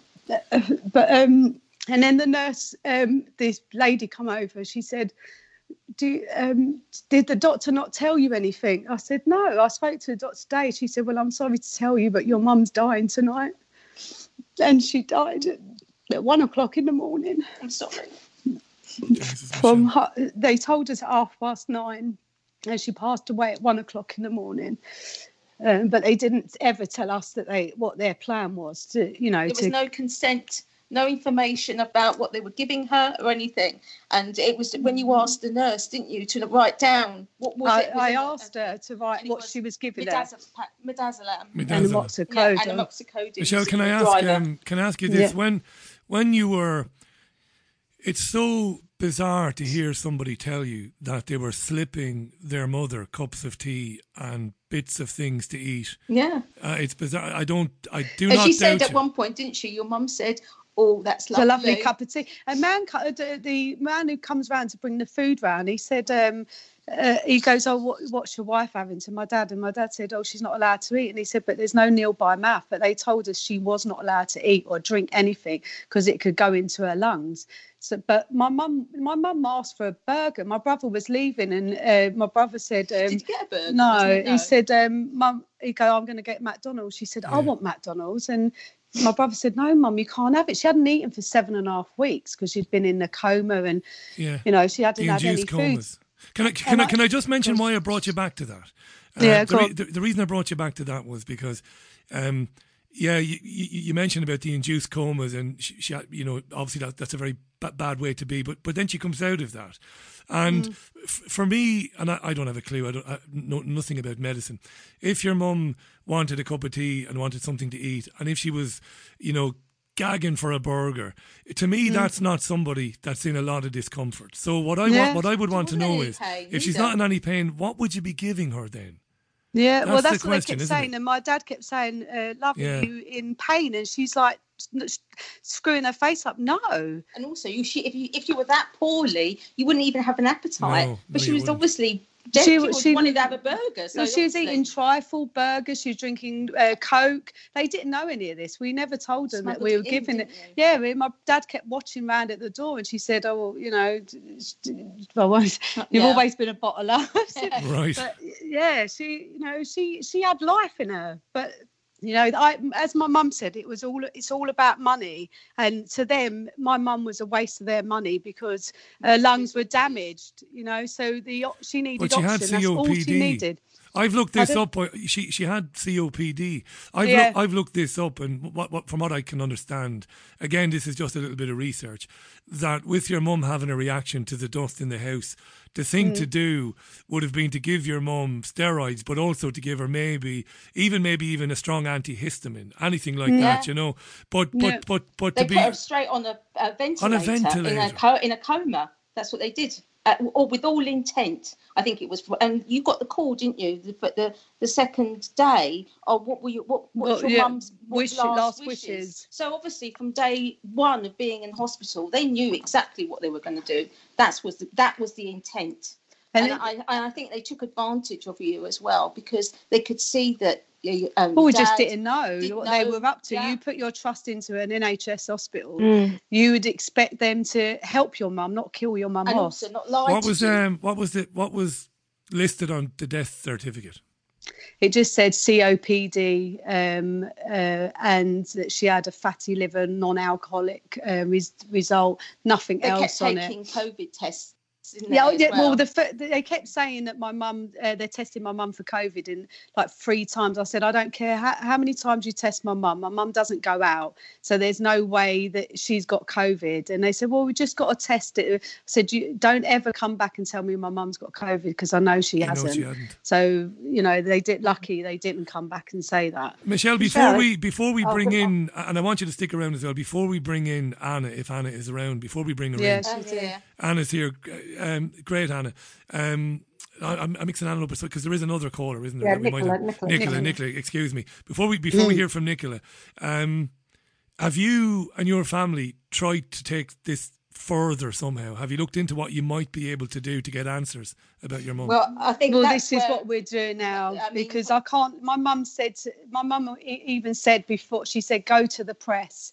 They're trying to kill me off." When she two days before she died, she she actually said it, and that's why I can't just sit back and let it happen. And that's why I'm helping Michelle because um, I've had uh, experience with legal challenges from because I've got disabled son. So, um, I, but this is completely in a different area to me. So, um, but I, I stumbled across uh, uh, Gareth Icke and I saw. Um, you know Jacqui's uh, interview, and I was so like overwhelmed that I had to get in touch. And it's just, it's just, no- you know, it's a snowballed. And obviously, when I saw the extent of this scandal, Mm. it's just unbelievable. I just can't tell you Mm. how angry. You never know for- until for it's too friends. late, do you? Yeah, you know, you never see anything like this. You never imagine it to happen, and then once it's happened, it's in your face all the time. There's Yeah, so many that's people. what- yeah, and I, I'm hoping. Well, not hoping. I mean, we, we don't wish it to be a lots of people out there, but we, we want to reach out to as many as possible. So it never happens Uh, again. so it never happens again, and and to hold these people responsible for what they've done because they knew exactly what they were doing. Yeah, then the, the palliative care come in on the morning and he touched my mum's toes and he said to my dad, Oh, good pulse. They didn't tell us what they were feeling her toes for. You know. And now my dad's like, now I know what he was doing, you know, touching her toes to see if she's how long she's got really. Yeah, seeing the circulation. Do me a favour. Can you stay there, uh, the two of you? Yeah. I'm, Yeah, I'm, I'm, no, hope, I'm hoping that. Stuart will stay there because at the end, w- once we've heard from Nicola, we can. I'll make sure that you all get you know another chance to to say something that maybe you might have forgotten to say or you wanted to say. Jacqui, I, lis- listening to um to to everybody so far this evening, I'm reminded of a book that I used to read when I was younger, and I used to read my mum's books. My mum used to read Michael Crichton, and Yeah. he, he wrote a book called Coma, which was about you know reasonably healthy people going into hospital and never coming out. And this, Yeah. it sounds like fiction. This, and I know that I've been I've been a journalist as long as you have, and you know when you're being spoofed by people, and you know when people are telling you the truth. And I know that we're being told the truth by the people we've heard from tonight. I'm I'm I'm stunned. This is going on, Jacqui. It's like Well, fiction. What, This. what, what just stuck in my head there, listening to Michelle, was when um, she had the call and uh, and she was told to come in, and they said your your mum will be dying Will be tonight. dying Is tonight. that, were, were they the words, Michelle? I think they were the words. Um, so that that Yes, Well, they- yeah, they were the words. Well, yes. well, when I asked them what was going on with my mum, and they actually said, "I'm sorry to tell you, I thought the doctor was tell would have told you, but your mum's passing tonight." And then I had to get my brothers up the hospital. now you know. nobody knows nobody knows when someone else is going to die unless No. they're actively, you know. Yeah, gonna be killed and you said, how do you know she's going to die tonight? Well, I I mean, like, you know, why didn't you at tell me? But they like minutes past that, an hour or something, you know. But how? and every time we t- uh, also we that driver we always kept looking at it because we didn't have a clue what it was and some day as i said it was 2.5 when it started and it went up and up and every time we touched it someone come in the room and they wrote on their glove and now i think did they think we were tampering with it going to turn it off we Yeah. didn't know what was You didn't going know. on but every single time one of us, me, my brothers, or my dad touched it, someone would come in that room and write something on the glove. I said, Why do you keep writing on your glove? Oh, we're just checking how much left in it. Yeah. So- They knew exactly because drivers work automatically. Their infusion of a, of a of a liquid into you know, so you don't have to keep administering a. You, a- you wouldn't a- have to do know, it. a- an Stay there, stay there anyway. And, I'm, and, I, Mum. and I'm hoping that Lorraine is still there as well. I meant to mention. I am, Lorraine. yeah. Good. So, so hang in there. We're going to hear from Nicola. Let me just do a very quick summary there. It's 22 minutes to seven o'clock, I think, or 21 minutes to seven o'clock. Uh, this is Thursday's Richie Allen radio show live from Salford. Uh, my great pal Jacqui Deevoy, who's a terrific writer and uh, has written for and supplied stories to the newspapers in this country for a long time, um, has been on the trail of this story for about nine or ten months now. And that is that evidence is, well, overwhelming, it seems to me, that people are dying unnecessarily in hospitals. And they're dying because their lives are being ended by the doctors and nurses that are charged with looking after them. At the very beginning of this, Jacqui brought this back to a conversation between the Health Secretary Matt Hancock and the Conservative MP Dr. Luke Evans last year. They discussed how to use certain medicines to give COVID patients a good death. He meant euthanasia. Jacqui's followed the purchase of a massive supply of midazolam from a French supplier, which which which is very significant to the story we're telling. And um, Jacqui's been inundated. Uh, she spoke to another friend of ours, Gareth Icke, last week on Gareth's podcast on Ickonic. And since then, uh, with Gareth obviously being very well known, since then, uh, many more people have come to get in touch with Jacqui to say, look, I think this may have happened to my relative, to my mum or, or to my dad. Uh, it's great work, Jacqui. It's very grim and it's dreadful to hear these stories. And I do mean that from the bottom of my heart. It's Um, awful yeah, to hear it. Sitting here with But- in my eyes. But it's important. It's important that that we do it. Um, you're going to introduce Nicola. Yeah, we've got Nicola now. Are you there, Nicola? Nicola. she said she's sorted out her microphone now, but um, if she hasn't yet, then Nicola, you have to just tap the little mic icon. If we can't get Nicola, we can, we've got Stuart ready to come back on. We have indeed. And just Yeah. bef- just before Stuart comes back in, you can tweet. Jacqui is very easy to find on Twitter. It's Jacqui underscore Deevoy. And Jacqui is a diva, so she spells Jacqui J A C Q U I. What's that all about? And Deevoy is D E E V O Y, uh, top journalist. Jacqui underscore Deevoy. I'm BBG Richie. Uh, we, we have, honest to God, we've had hundreds and hundreds of tweets. It's affecting a lot of people. Um, so while we we- wait for Nicola. I think we've got Nicola now. Have we got Nicola now? There'll be plenty of time for everybody else to come back in Yeah. later on. Nicola, welcome to the programme. No, we haven't. all right, back Well, let's bring Stuart. Stuart back in then. Stuart, you've been listening to all of this, um, obviously, intently, and I'm sure you've got um, more to contribute.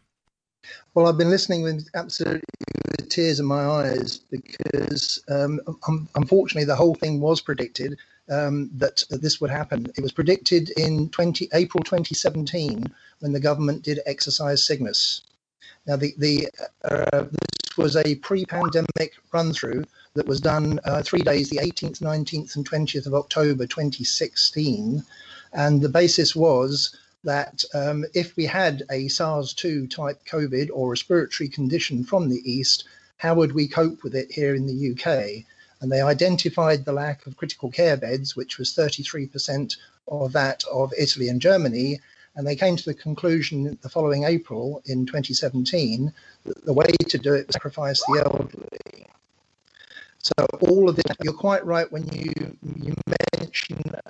Stuart, say that again. Say that again because say that again because again the line is break. Your line for some reason is breaking up. What you, we we missed something very important. You said when they were looking into how to deal with a pandemic, a SARS-CoV-2 uh, pandemic, the way to deal with it was something the elderly. Was it you To sac- sacrifice. to sacrifice the elderly. Yes. And that's document. That's documented, is it, Stuart? That's documented. I've sent a copy, copy through to Jackie of Exercise Cygnus, which has not been debated by Parliament um, in, in either the House of Commons or in the House of Peers. What do they mean And by sacrifice? Sorry, sorry, sorry to cut in because it's very important what you're saying about the House of Commons. We'll come back to that. What do they mean by sacrifice? Do they mean just well, just well, leave them be, forget about them? Is that is that what? No, they mean? take ta- take them Take out of the NHS, Take and steps. if they're in the NHS, take them off treatment and end their lives as quickly as possible. And the plan was to social care, so that um, even though they knew they couldn't possibly deal with them, and I can tell you that James Bullion, who was the head of adult, uh, he's the director of adult social services in England, who happens to be the health director for social care here in Norfolk, actually stated on uh, BBC Radio um, that on the lunchtime program, the news program, Radio 4, that um, he had already planned, he got for Norfolk 26 million pounds, bought 400 beds in care homes, and took people out of the NHS, some with COVID, some who had not, who'd been untested, put them in care homes. And at the end of it, the researcher said, and, and what about um, PPE? Do you have sufficient PPE for them to do this? And his response to that was no. No was the answer. That was the response. Now, they, no. they knew that people were going to die, but they were going to die a terrible death. And that those were in the hospital, they wanted them out, so they didn't get onto critical care beds. They maybe gave some in the early days a chance, but as soon as there was any increase in numbers, the, sac- the elderly were to be sacrificed. So it was the over 75s, then it was the over 70s, then it was the over 65s, and I do know in some hospitals that was reduced down to the over 60s. Um, I'm 60 in a in a fortnight's time, so I'd be in that category. And there was what they call a population triage. So your population triage, a population triage. Yes, it's, it's hour. This bloody line, I'm just going to turn it down for a sec. This is so important. What's going on, you'd imagine. I, I never said this, but something is going on there uh, with Stuart's line. Uh, And maybe it's something a bit sinister because this is very important. Um, Stuart, if you can, I'll, I'll try again. The, no, it's dreadful. tri- Do, do, you know, do you know what? Is, is, is Nicola on standby there, Jacqui, by any chance? take in Nicola. We'll, we'll bring in Nicola. I'll tell you what we'll do, Stuart, before we hear from Nicola. Um, regardless of what happens today with your line, I'm going to invite you back for a one to one with me next week and we'll do it on landline. Stick around anyway. Um, but, but you and I will do a landline where, where it can't be interfered with and we'll have a good chat next week because you've obviously done your own looking into this and um, you're very articulate, very interesting. and you, ha- and you have previous, of course, as a researcher. So I definitely want to do that with you. Um, I'm sorry the line is dropping out. Nicola, if you're there, you're very welcome, uh, despite the Yeah, she, circumstances. she seems to have disappeared. Oh, I'm- she I'm gone, is she? message her. Oh, you're there. Oh, we, we might have heard her. Nicola, welcome to the show. Hiya. It's nice to have you on, d- despite the, the, the, the subject matter this evening. Um, you're, you're going to tell us your own story, Nicola, in your own time, and you've got all the time you need. Okay. Um, so basically, the, my story is about my dad. Um, he was um, 59 years old when he passed away, so he wasn't as old as you know some of the elderly ones in the in the nursing homes and things. He was very young still. Um, back in February, he said that um, he didn't feel too good. So we phoned the doctors and um, 111 and they said, oh, antibiotics. It sounds like he's got the COVID. They didn't test him or anything. They didn't send him for a test. They just said, oh, it sounds like he's got the COVID to isolate for 10 days, which he did. We kept away, obviously, because, you know, this deadly disease. So we were dumping food parcels at his door, not seeing him. Um, two weeks after that, he was still no better. So we rang the doctor again and they said, "Oh, because of your dad's history, because he he did have uh, heart failure, that uh, it sounded like he was getting past the peak of it, um, and um, because of his complications, it would take longer for it to clear through." So again, more antibiotics. Again, we kept away, and this went on three times, and then this in the May. Um, we went from the end of February to May. I'd had a bad day at work. I'd rang him to see if he wanted any food. Um, and I, I, said to him, I said, Oh, Dad, just come to the car. You know, I've had a bad day. I can't be bothered to get out the car. Just come and get your food. Because he told me that he, he felt all right. And when I saw him, he, he was like grey and his legs were swollen, triple the size that they should be, um, which was obviously a complication of his heart failure. Um, so I was like, oh, you know, Jesus, just look at the state of you, you know, you're not right. So we couldn't rest. Um, so we took him up to A&E um, and they admitted him. They did a COVID test there and then said it was negative. Um, but then they left him on a on a hot ward with COVID patients after he tested negative. Um, they said his heart rate was too high. They couldn't get it down. Um, they tried water in the veins, they tried medication, um, you know, everything else. And then on the 13th day of him being in there, he was going to discharge himself because he'd had enough. Um, and I was like, no, Dad, you're in the right place. You know, the nurses was telling us that he was absolutely fine. He was laughing and joking. He was life and soul. It was just a heart rate that they needed to get down. Um, and then on the on the 13th day, they said that he needed a cardio cardioversion so they were going to transfer him to a bigger hospital that could do this. Um, he was going to be leaving at 8 p.m. in the evening. Um, they rang at half past seven, said, "Oh, he's not going now. Actually, we've got um, we've got a surgeon that can do that here, but we don't like to use it." Um, so anyway, they did the cardioversion, um, and all the time. This is the 16th day now that he's been on a hot ward for COVID after testing negative. Um, and they, they said to us, "Oh yeah, he can, he can come home now." So you know, we we went up, we fetched him. There, there were tears of joy, obviously, because we hadn't seen him since February, really, other than that brief stint when he came to the car. Um, so we took him home, you know, and he was very weak. He, he was clearly poorly. We could tell that, but we just thought, you know, it's problems with his heart and and, and you know, you, you like the other lady said that you put faith in the NHS. They knew best. They'd sent him home. He, he was well. Um, that was on the Saturday. Uh, on the Tuesday, we went round. No, sorry, the Wednesday. No, no, no, sorry, sorry. On the Tuesday, we went round. Uh, my son was four years old. He came running in. He says, "Oh, Grandad, you've made a mess in the bathroom. You've been sick." So I went in to to clean it up for him. You know, if he'd been sick, he'd been sick, but um, it was actually um, like a big, massive uh, pool of blood. And I was like, how long have you been like that, Dad? Um, and he says, I keep telling him every time I eat, I get these pains and I'm bleeding from my back passage. So I was like, well, that that's not right. So I rang up the hospital and they said, um, oh, um, he never mentioned that whilst he was in here, you know, he was perfectly fine and all this. Mm. So I said, well, well, he's been taking this, and it turned out that they'd sent him home um, with laxatives. So my dad was popping them like, you know, paracetamol every two hours. So we put it down to you know, you've made a mistake. My dad was illiterate. Um, I did everything for him, all his correspondence.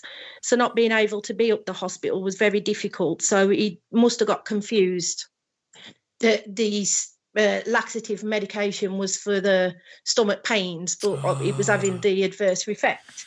So we just said, you know, okay, we'll see how you are 24 hours after not taking this medicine um, and we'll go from there. Well, the next morning, I rang him 36 times. I had no response. So immediately you fear, you know, the worst, he's gone. Um, my husband went down to see if he was all right. He was laying in his bed. He said, I've heard the phone, I just can't get up. So we rang the ambulance. They came, um, took him in. Uh, a fair play to him. They were the they were the only ones in all of this that, that were genuinely nice guys. They said, I don't know what the hospital will say when you get there, but we're prepared to take you in the ambulance. You know, your dad's illiterate, he doesn't understand. Um, so they let me go. And when we got to the hospital, it was like fighting with uh, uh, the nurse was so rude to me, and she was she was having none of it. I, I, wasn't allowed in. My dad was there on a trolley in the waiting area whilst I was rowing with this nurse. You know, he doesn't understand. He's not going to understand you they wouldn't let me in anyway, and I, I never expected what was going to come. So the last thing I did, I just held his hand. I said, "Here's your phone, Dad. Ring me." And I regret that, but I didn't know. You didn't know. You know, obviously. Yeah. What what was going to happen? If I'd have knew, you know, I would have held him, etc. But uh, I didn't.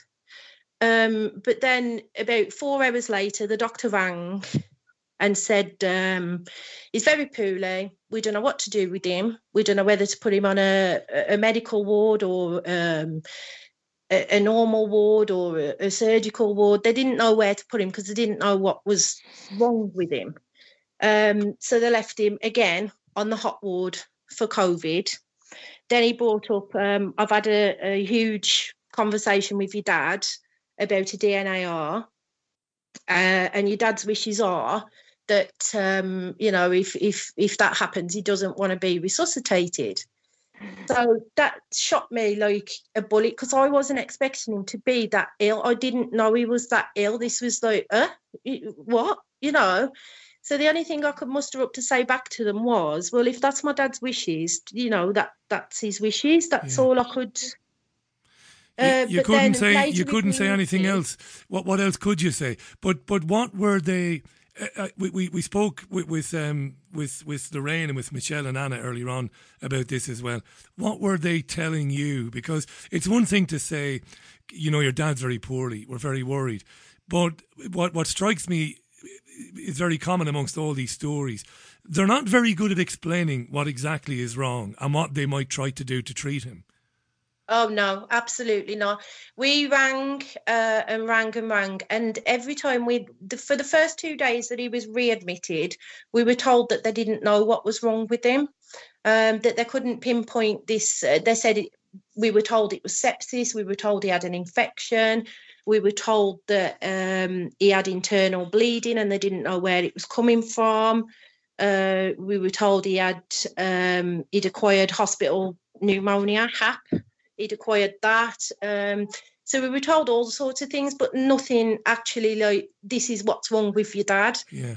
Um, so they, they kept him in, and after the DNR uh, um, conversation, we rang him on his mobile of the evening, and he was very upset. He spoke to my sister, and he was tearful, and he says they've scared me, saying um, that they won't help me if, if if something happens to me. They've told me that they won't help me. And we were like, but they said that you agreed yeah. with that. And my dad was like, no, I didn't. And he was very, very upset. He, as I say, you know, he didn't understand. He was illiterate. They were saying, that, telling me one thing and they told my dad a different thing. Um, so he, he he would always say to them, you know, tell tell my daughter, tell Nicola, because I don't know what you're saying to me. So immediately I rang the ward after that conversation with my dad. Uh, the doctor wouldn't take my call. Uh, he didn't ring me back till nine o'clock the next morning. And he basically said that uh, we medically overrule you anyway. If your dad needs intensive care, he won't be put there. If he needs an operation, we won't be giving it to him. Um, uh, and and it was that was it really. And is there any is there any compassion in these conversations? Because if No. some, if if I had to say that to you, Nicola, or to Michelle, or to Lorraine, or to Stuart, I'd be I wouldn't be putting it as bluntly as that. You know, if I had to say that, I'd be trying to explain why, and you know, assure or reassure you that. You know, there isn't much else we can do, and we'll make sure that there's no pain. These people sound like, again, from the stories we've heard this evening, very hard and cold and mm-hmm. clinical. Is that how it They're is? brutal, literally brutal. There, there was no compassion whatsoever. Uh, they, they just it was literally, you know, your dad's a lump of meat or he's just a number. They weren't bothered. You know, they really didn't care. And I- said to it, I begged and pleaded, can I please come up and see him? If you let me come and see him, I can explain to him what's going on. You know, he might be more responsive, etc. And the nurse's exact words to me were, "You won't be allowed in unless he's a goner." That's what she said. to me. Unless he's a goner. words. Is that a technical term? Is it? Unless he's a goner. And your dad, by the way, it- it's amazing coincidence. There was um, a gentleman on Radio Five Live this morning who's only beginning to learn how to read and write, and he sounded like one of the smartest guys that I've ever heard. Illiteracy uh, is not akin to stupidity. It is not. If your dad was scared and he said, "These people are telling me that they're not going to help me," he was obviously telling the truth. Uh, There's no doubt Yeah, about that. He understood that. He's not stupid. Your dad wasn't stupid. So they told you that he'd agreed to the DNAR, but he said no way. That's really concerning. That. Yeah, they did. Um, I've, I'm, I'm now in receipt of my dad's notes, and there's actually nothing in his notes whatsoever of uh, consent for a DNAR. And I was under the impression that they had to sign one. There's Yeah. nothing in his notes whatsoever. Um, all it says is in his notes, discussed with daughter. She says if that's his wishes, and that's where his notes read. There's no um, consent form or, or anything like that. But what is really alarming is when that doctor rang me and said uh, that they'd had a, a, a massive conversation with my dad about it, the notes read from the ambulance ride that we took, uh, full resuscitation. Um, 10 minutes later, so 10 minutes to get him off the, the ambulance, me to have the argument with the nurse, him to be wheeled into a bay for a doctor to come. There was a DNIR placed on him within 10 minutes of getting off that ambulance. Within 10 minutes. Richie, can I just interject there? It's Jacqui again here. Um, I've done some research uh, recently into uh, DN, DNARs, and um, apparently um, it is completely down to the consultant at the hospital, not down to the patient and not down to the patient's family, um, whether one goes on or not. They their only obligation is to discuss, say they've discussed it with the family, um, but they and they can discuss it with you, and you can give your opinion. But that doesn't mean that one won't go on. Um, uh, ultimately, it, it's down to the consultant, and I couldn't believe that when I heard that a couple of months ago. Had a long argument with the consultant saying, "Well, that can't be right," and he said that is, and so I looked it up, and it is actually right. So, it, yeah, their only obligation is to is to talk to you. But it, it, I was in a situation where my dad had one, and uh, they didn't discuss it with me or him, and and on the form it's just blank. So they don't even bother to discuss it with people half the time. No. Oh God.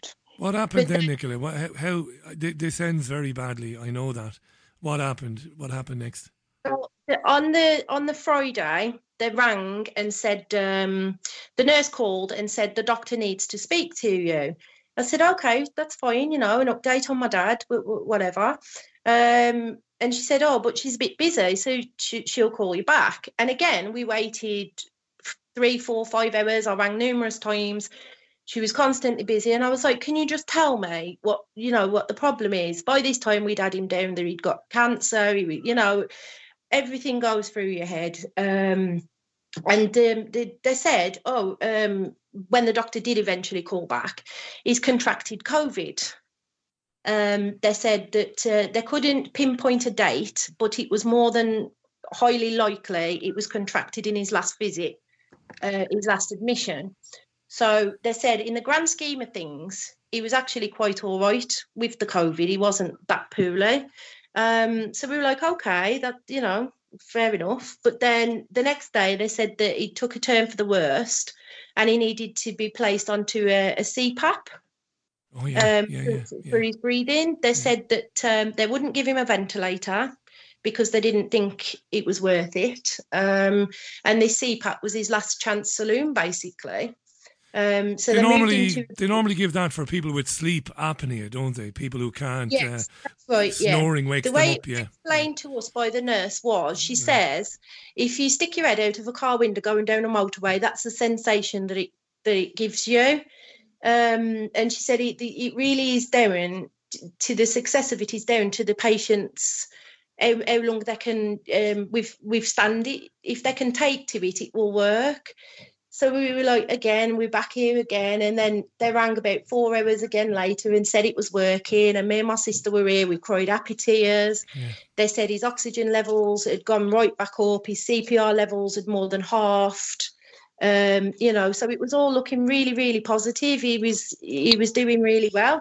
And that was the Saturday. And I never spoke to my dad again um, after that. We were ringing, there was no answer. The nurses weren't taking the call on the ward um, on the Monday, the doctor consultant rang me and he said, you know, everything was doing well. He- he'd got past the peak of the COVID, that he would be home on the weekend. Um, he said, you know, he's still quite poorly, but he's past the peak of anything, you know, significant. The COVID's going, all his stats are looking good, etc. Um, and then in the morning, on the Tuesday morning, he was gone. Um, he passed away at two o'clock in the morning. We were rang at seven o'clock in the morning. oh, Nicola. So um, the, the, when we got there, the, the, well, they rang and said, um, "Can you come up to the hospital?" I said, "Why?" And they said, "I can't tell you across the phone. We just need you to come up." So we went up, and um, the doctor said, "Oh, we've been ringing. Um, there's been a mix-up in the numbers. We've been phoning your dad's phone number." Um, they said they were ringing my dad's mobile number, and he would. They said that um, he got very uh, angry, pulled his CPAP off, and he. They said he was gone within 20 minutes. It was that quick that they didn't even have time to medicate him, um, and they didn't know he was going to die.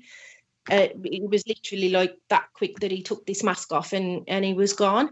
So we accepted it until you know you hear all these stories. So I got his notes, and he was actually on uh, midazolam and morphine for three days. They started prescribing it to him every two hours on the 13th of June. So them to tell me that he was gone within 20 minutes of taking his mask off, it, it, it's lies because they knew because he was, like you say, the Liverpool care pathway. We weren't told that my dad was palliative. We weren't told he was at end of life. We were told he was coming home. You know, I, I can accept. I, I'm I'm not a medical person, but I'm not naive. I know that heart failure isn't good. You know, but I- I could have had him here. We could have nursed him. We could have loved him. We could have been with him. He was alone and he was scared. And you know, he, he- his notes read that um, they told him that the outcome was probably death, and he was keen to ring me. They didn't ring me. This was the day before, but under my own impression, if you're on uh, the, the midazolam and morphine, would you not be in a vegetative state of a coma anyway? It's a sedative. So how can they be having these? You know, they were telling me that he was up talking, he'd had a shave, he'd had some food, but his notes read totally different. He was on 40 sip, he was on these, uh, you know, morphine, midazolam. Um, they gave him, as Stuart touched on earlier, that in his last 10 minutes, they gave him um, like a, a, a buscopan kind of thing for the secretions to stop the death rattle, as Stuart said. They gave him morphine, they gave him levomepromazine, and they gave him um, those three within 10 minutes of his passing. And his last administration of the, the midazolam was two hours before he passed. Nicola, has anybody explained to you why you and your sister were being told that things were on the up and up when patently they couldn't have been? He couldn't have been up and about, cheery and happy as Larry if they were giving him these medications. So, has anybody given you any explanation as to what that was about? Uh, no, Richie, they won't answer me. Won't speak I, I, I'm going through a complaint process with PALS, which I was advised to do. Um, they told me that they would have an answer back to me um, and by November the 30th. Obviously, we know it, it June the 10th. Um, I've sent them 12 emails since November. and they keep saying to me that they can't give me a date um, because of the pandemic. Apparently, um, the last email I sent them last week was, you know, just stating the numbers that are to an all-time low. Surely now someone has got, you know, some time to to look into what happened to my dad. But it's got to the point with us now that how can we ever believe what they say anyway? Yeah. No, they, they, they said that they were ringing the wrong number, yet they were ringing me constantly throughout his staying there. My phone number was on the death notice next to his bed, and there were no missed calls on my dad's phone. And it, his phone was actually missing. I had to go back up to the hospital the next day and, and kick off to get his phone back. And when I got it mm. back, there was one missed call on his phone, which was two minutes after they'd spoken to me and told me to go up there. Yet they said they were ringing him all through the night. And they weren't because the evidence would be there, so they weren't doing that. Yeah, yeah. Well, I don't know what to say to this. You see, everybody's going to come back in now and have a say. I think we'll we'll, we'll stick around as long as you need to have your say. I just want to just remind our listeners we're obviously going over time uh, tonight because we should do. It's right and proper that uh, we hear these stories. You've been listening uh, to Nicola and to Michelle. Michelle's with her friend Anna. You've been listening to Lorraine and to Stuart. And uh, I don't know what to say to, to, to, people when when they tell stories like this. It's it's just so cruel and so wicked and, and dreadful. What do you get into medicine for if it isn't to yeah. to help people, to do all you can to keep people alive and and uh, you know to administer to them what they actually need?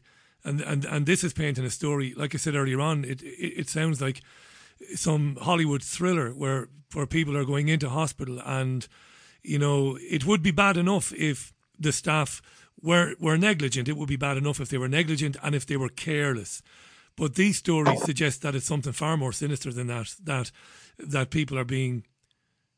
I can't believe I'm saying it. That people are murdered. Jacqui, let's bring Jacqui Deevoy back in. Yeah, Jacqui brought us all together. To say it's um yeah, it is actually unbelievable. But I, it makes me wonder: Are they perhaps recruiting certain personality types? You know, over the last few years, um, into into the NHS because it's just unbelievable. I've heard this over and over again that they're like robots, that they're heartless, that the way they that present um, tragic news is just like just robotic and awful, you know. So it makes you wonder because these aren't the normal people that would be attracted in into nursing. So it does make you wonder: are, are they recruiting certain types? Because it, I have heard this story in pretty much every every case some horrible nurse ratchet type nurse, you know.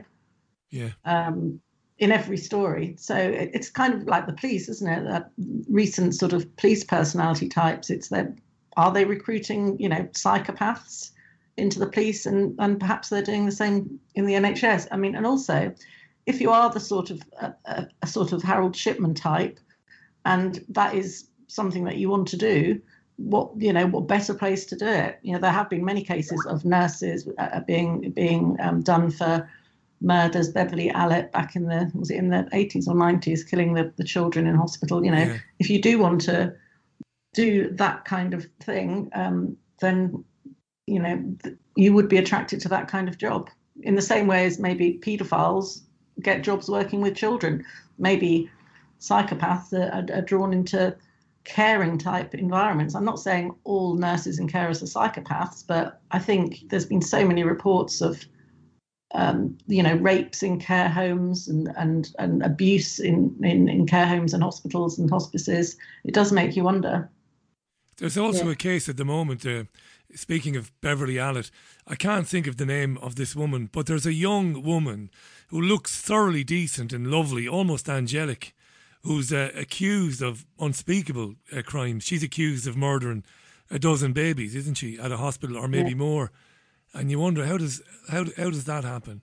Jacqui, I know you've you said earlier on twenty eight editors have been given this. There's there there's for me to say that there's enough to go on is an understatement. You've put it all together. Um, our our guests this evening have told their stories. Why I know it's going to sound very naive because of the program I do. I mean, I've been in the media, I know the media, but why they wouldn't be killing themselves not to to be scooped? You know, if I was one of those twenty eight editors, I'm thinking we got to first of all we got to do our due diligence, cross reference everything Jacqui Deevoy has given us, And when we confirm it, we've got to go to print immediately. But this is Yeah. not happening. They're ignoring it. Yeah. And it's almost like it, it's too strange that all of them have ignored it. I mean, right at the very start, I did when I, ju- I, I initially put out an email saying I've got a huge story. Anyone interested? Yeah. And and then I got a couple of two phone calls and one meeting, and um, but then when I actually I thought that this isn't going anywhere, they, and they both check, rapidly changed their mind. but they didn't have time to look at it or something, you know Yeah. even though one of them had said to me, "Wow, this is going to be the headline," you know, the next uh, two two weeks later they were going, "Oh, I don't really know now." And it's like, "Oh, I don't really know what's going on." So um, yeah, and when I put it out, then then I put the actual story out. Then it was like complete silence the next day, complete, like deafening silence. silence. Can we go Um, around? Can we go around everybody? You know, quickly, just for the moment. We go back to Lorraine if Lorraine is still with us. I'm really interested to know: Have you all tried to go down the political route? Have you contacted your local MP or even a local mayor to say, "Look, this is what's happened"? And if you have done that, have you had any response? Lorraine, have you done that? Lorraine might be gone now. If anybody else wants to come in on on on, on the Um, politics uh, Michelle, me and Michelle are here. Um, we are we are pursuing that um, avenue now. We're going to contact uh, Michelle's local MP, uh, which happens to be a very London one. So, um, and uh, we'll we'll take it from there. Uh, it's Anna, by the way. So Thanks, Anna. Because what, what I'll do, it won't take any time, not that it matters how long it takes, is uh, I'll email a copy of the, the programme, well, the link to it anyway, to Yes. all of the 650 MPs. And uh, I won't say very much other than, look, I've been hearing some very disturbing things from people, and you Should really need let- to look into it. Should we let you know of the responses, Richie? Oh, please. Oh, listen, of course we're going to follow this up. This won't be the last time we speak. No, th- Mm. this is not the mainstream media. God, no. You- You'll be coming back uh, to update us, uh, no doubt about that. If there's anything that anybody feels, you know, that has been unsaid or anything you'd like to see, can I first of all say, for what it's worth, I know it won't mean anything because I don't understand this. I'm I'm genuinely sorry for you. I really am. I can't imagine how you get up in the morning knowing that this has happened, the injustice of it. And the injustice, of course, must inevitably lead to anger and to pain and even more pain. So, how you de- deal with that, I, I'm in awe of you. So, you know, fair play to all of you. You've got my genuine sympathy. Dreadful stuff, this. Richie, I just wanted to add, we can't get Stuart back on because of the, the bad line. The line there, is bad, but, yeah. um, but he was getting to the part, and Stuart's story is just so horrific. He not only lost his mum in the way he explained earlier on the 23rd of December 2020, but six days later, his dad in a separate care home was also killed. Is that So right? When you get him on next week, I mean, he's got a very long story, and also Stuart has got a lot of really um, interesting information, uh, the background to all the politics of it. Well, particularly what he Um, said about 2016. I, I want to get into that. Yeah, You know, this yeah. thing that we basically forget about the. Well, it's it's it's worse than forget about the elderly. Just basically exclude them, get Yeah. rid of them, get them out of the way, basically. Yeah. And this I've is been looking at that document that uh, he sent me earlier, actually, um, Cygnus, Exercise Cygnus, it's called. And it's a very lengthy document and it, and it covers everything that he was um, saying as an official um, doc, government document. So. What, Jack? You've um, I don't want to saying that you've been around a long time is a rude thing to say, but you've been um, but you know you've been doing your job a long time. What are the, what what are what what yeah you have thirty six years. What are the odds that one of the papers? I mean, I'm stunned that the Mail Online won't take it. I really am. Again, you might say you're naive, Richie. I thought the Mail Online that's a banker. They'll go with this. No, No. no, interest at all. Wow. No. Unless they, I mean, you know, you try and make excuses saying maybe they didn't get the email, but I've chased them up. No, they've know, got the email. the email, and just again, just nothing. But I'll email, I can email them about something else and they'll reply. Yeah, absolutely. So there's something uh, very sinister going on there. Can I ask our listeners as well? Look, I'm going to do it. So, uh, can I ask you to contact your own local MP? So, if you're listening to this, wh- wherever you are in the country, Scotland, Wales, wherever, Northern Ireland, uh, please t- take the link later on. It'll be on Podomatic in about a half an hour. and it'll be on Spotify, iTunes, the usual places.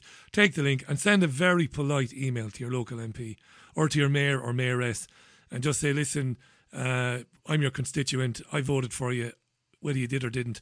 I listened to this show this evening. I heard these ladies and this gentleman and a journalist. Please um, ask a question about it. You know, ask your MP to ask a question about it, to, to ask a question of Matt Hancock about it.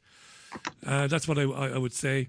So look, um, I don't want to be, you know, ending this abruptly, but um, we've we've we've had to take a lot on board, haven't we? We've heard a lot tonight. If there's anything anybody wants to say, Nicola might want to come back in again. Michelle might want to come back in again, uh, or Mm. even Jacqui. If there is, now's the time to say it, and then we'll we'll we'll leave it there for today. But, be, but in case I forget later on, um, thanks for your courage in speaking out at a time that must be very difficult for you, all of you. I mean it. And Jacqui, great work, Jacqui.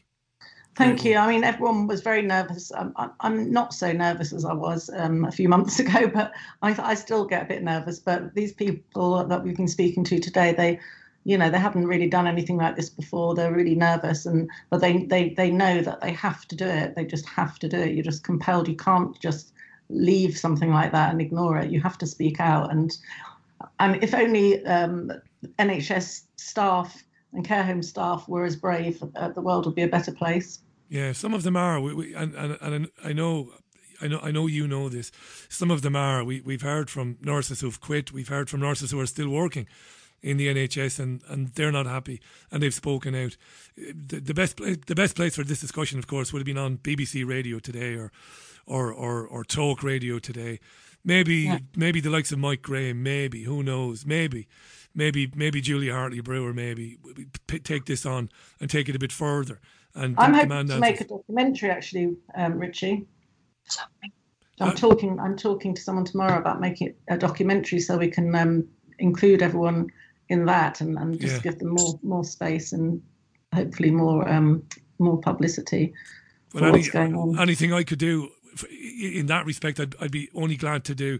Is there anything anybody wants to say then before um before we wrap it up for today? Just just wanted to say thank you to you both and to Jacqui for for getting in touch and uh, helping my friend because you know she's she feels a lot better today. She really does. So great. thank you so much. Thank you. You're welcome.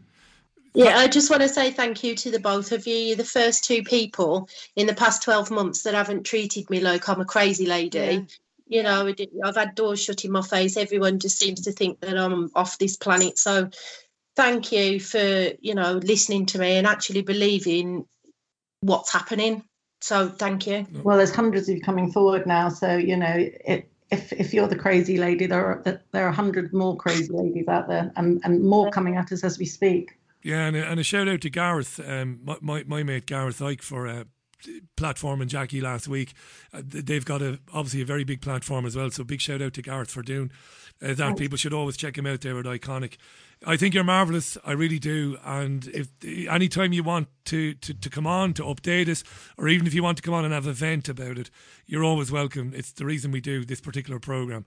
And if you uh, can hear me, if you can hear me, oh, you're there. You, Stuart. Stuart, go ahead. Yeah, we'll give you the final word, Stuart. there is, there is an omerta on this. There is a silence over this, which is extremely worrying because of the people involved, and it goes right to the top. Um, tens of thousands of people have died this way, and I just wanted to say, don't feel guilty to the individual families. They tried to save their loved ones, their their parents, but the state intended to do this. And the, Absolutely. the NHS, which I never thought I would say, because my aunt was in the NHS, I thought to believe the National Health Service was a good thing, but I now refer to it as the National Homicide Service. Stuart, you and I will take this up next week on, on, on a better line. And when I said absolutely, the point I was endorsing was that nobody should feel that they somehow let down their mum or their dad. You didn't. It, it would have happened to every one of us. It would have happened to me. Uh, as mouthy and as gobby as I am, it would have happened to me. So you can't beat yourself up about that. Thanks to every one of you. Thanks to Stuart Wilkie. Thanks to Michelle and her friend Anna. Thanks to Nicola. And thanks to Lorraine. And as always, thanks to uh, my mate Jacqui Deevoy. Thanks all of you. God bless and uh, I hope we'll speak again soon. Thanks for that. God bless, God bless you. Bye for now. you. Bye. So that's it for the program. Uh, then today it'll be on the the usual platforms very soon, and I would uh, invite you to uh, to please share it with people.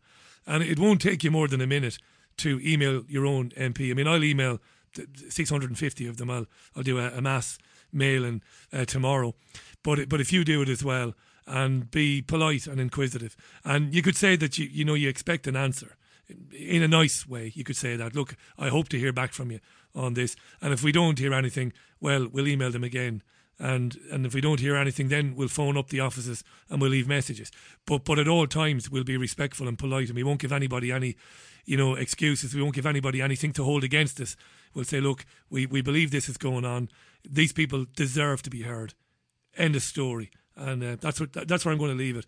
Listen, uh, I, I'm not soppy and, I, and I'm not sentimental, but I'm gonna I'm gonna close out the program with um, with this song for the families that we've heard from tonight and from their loved ones.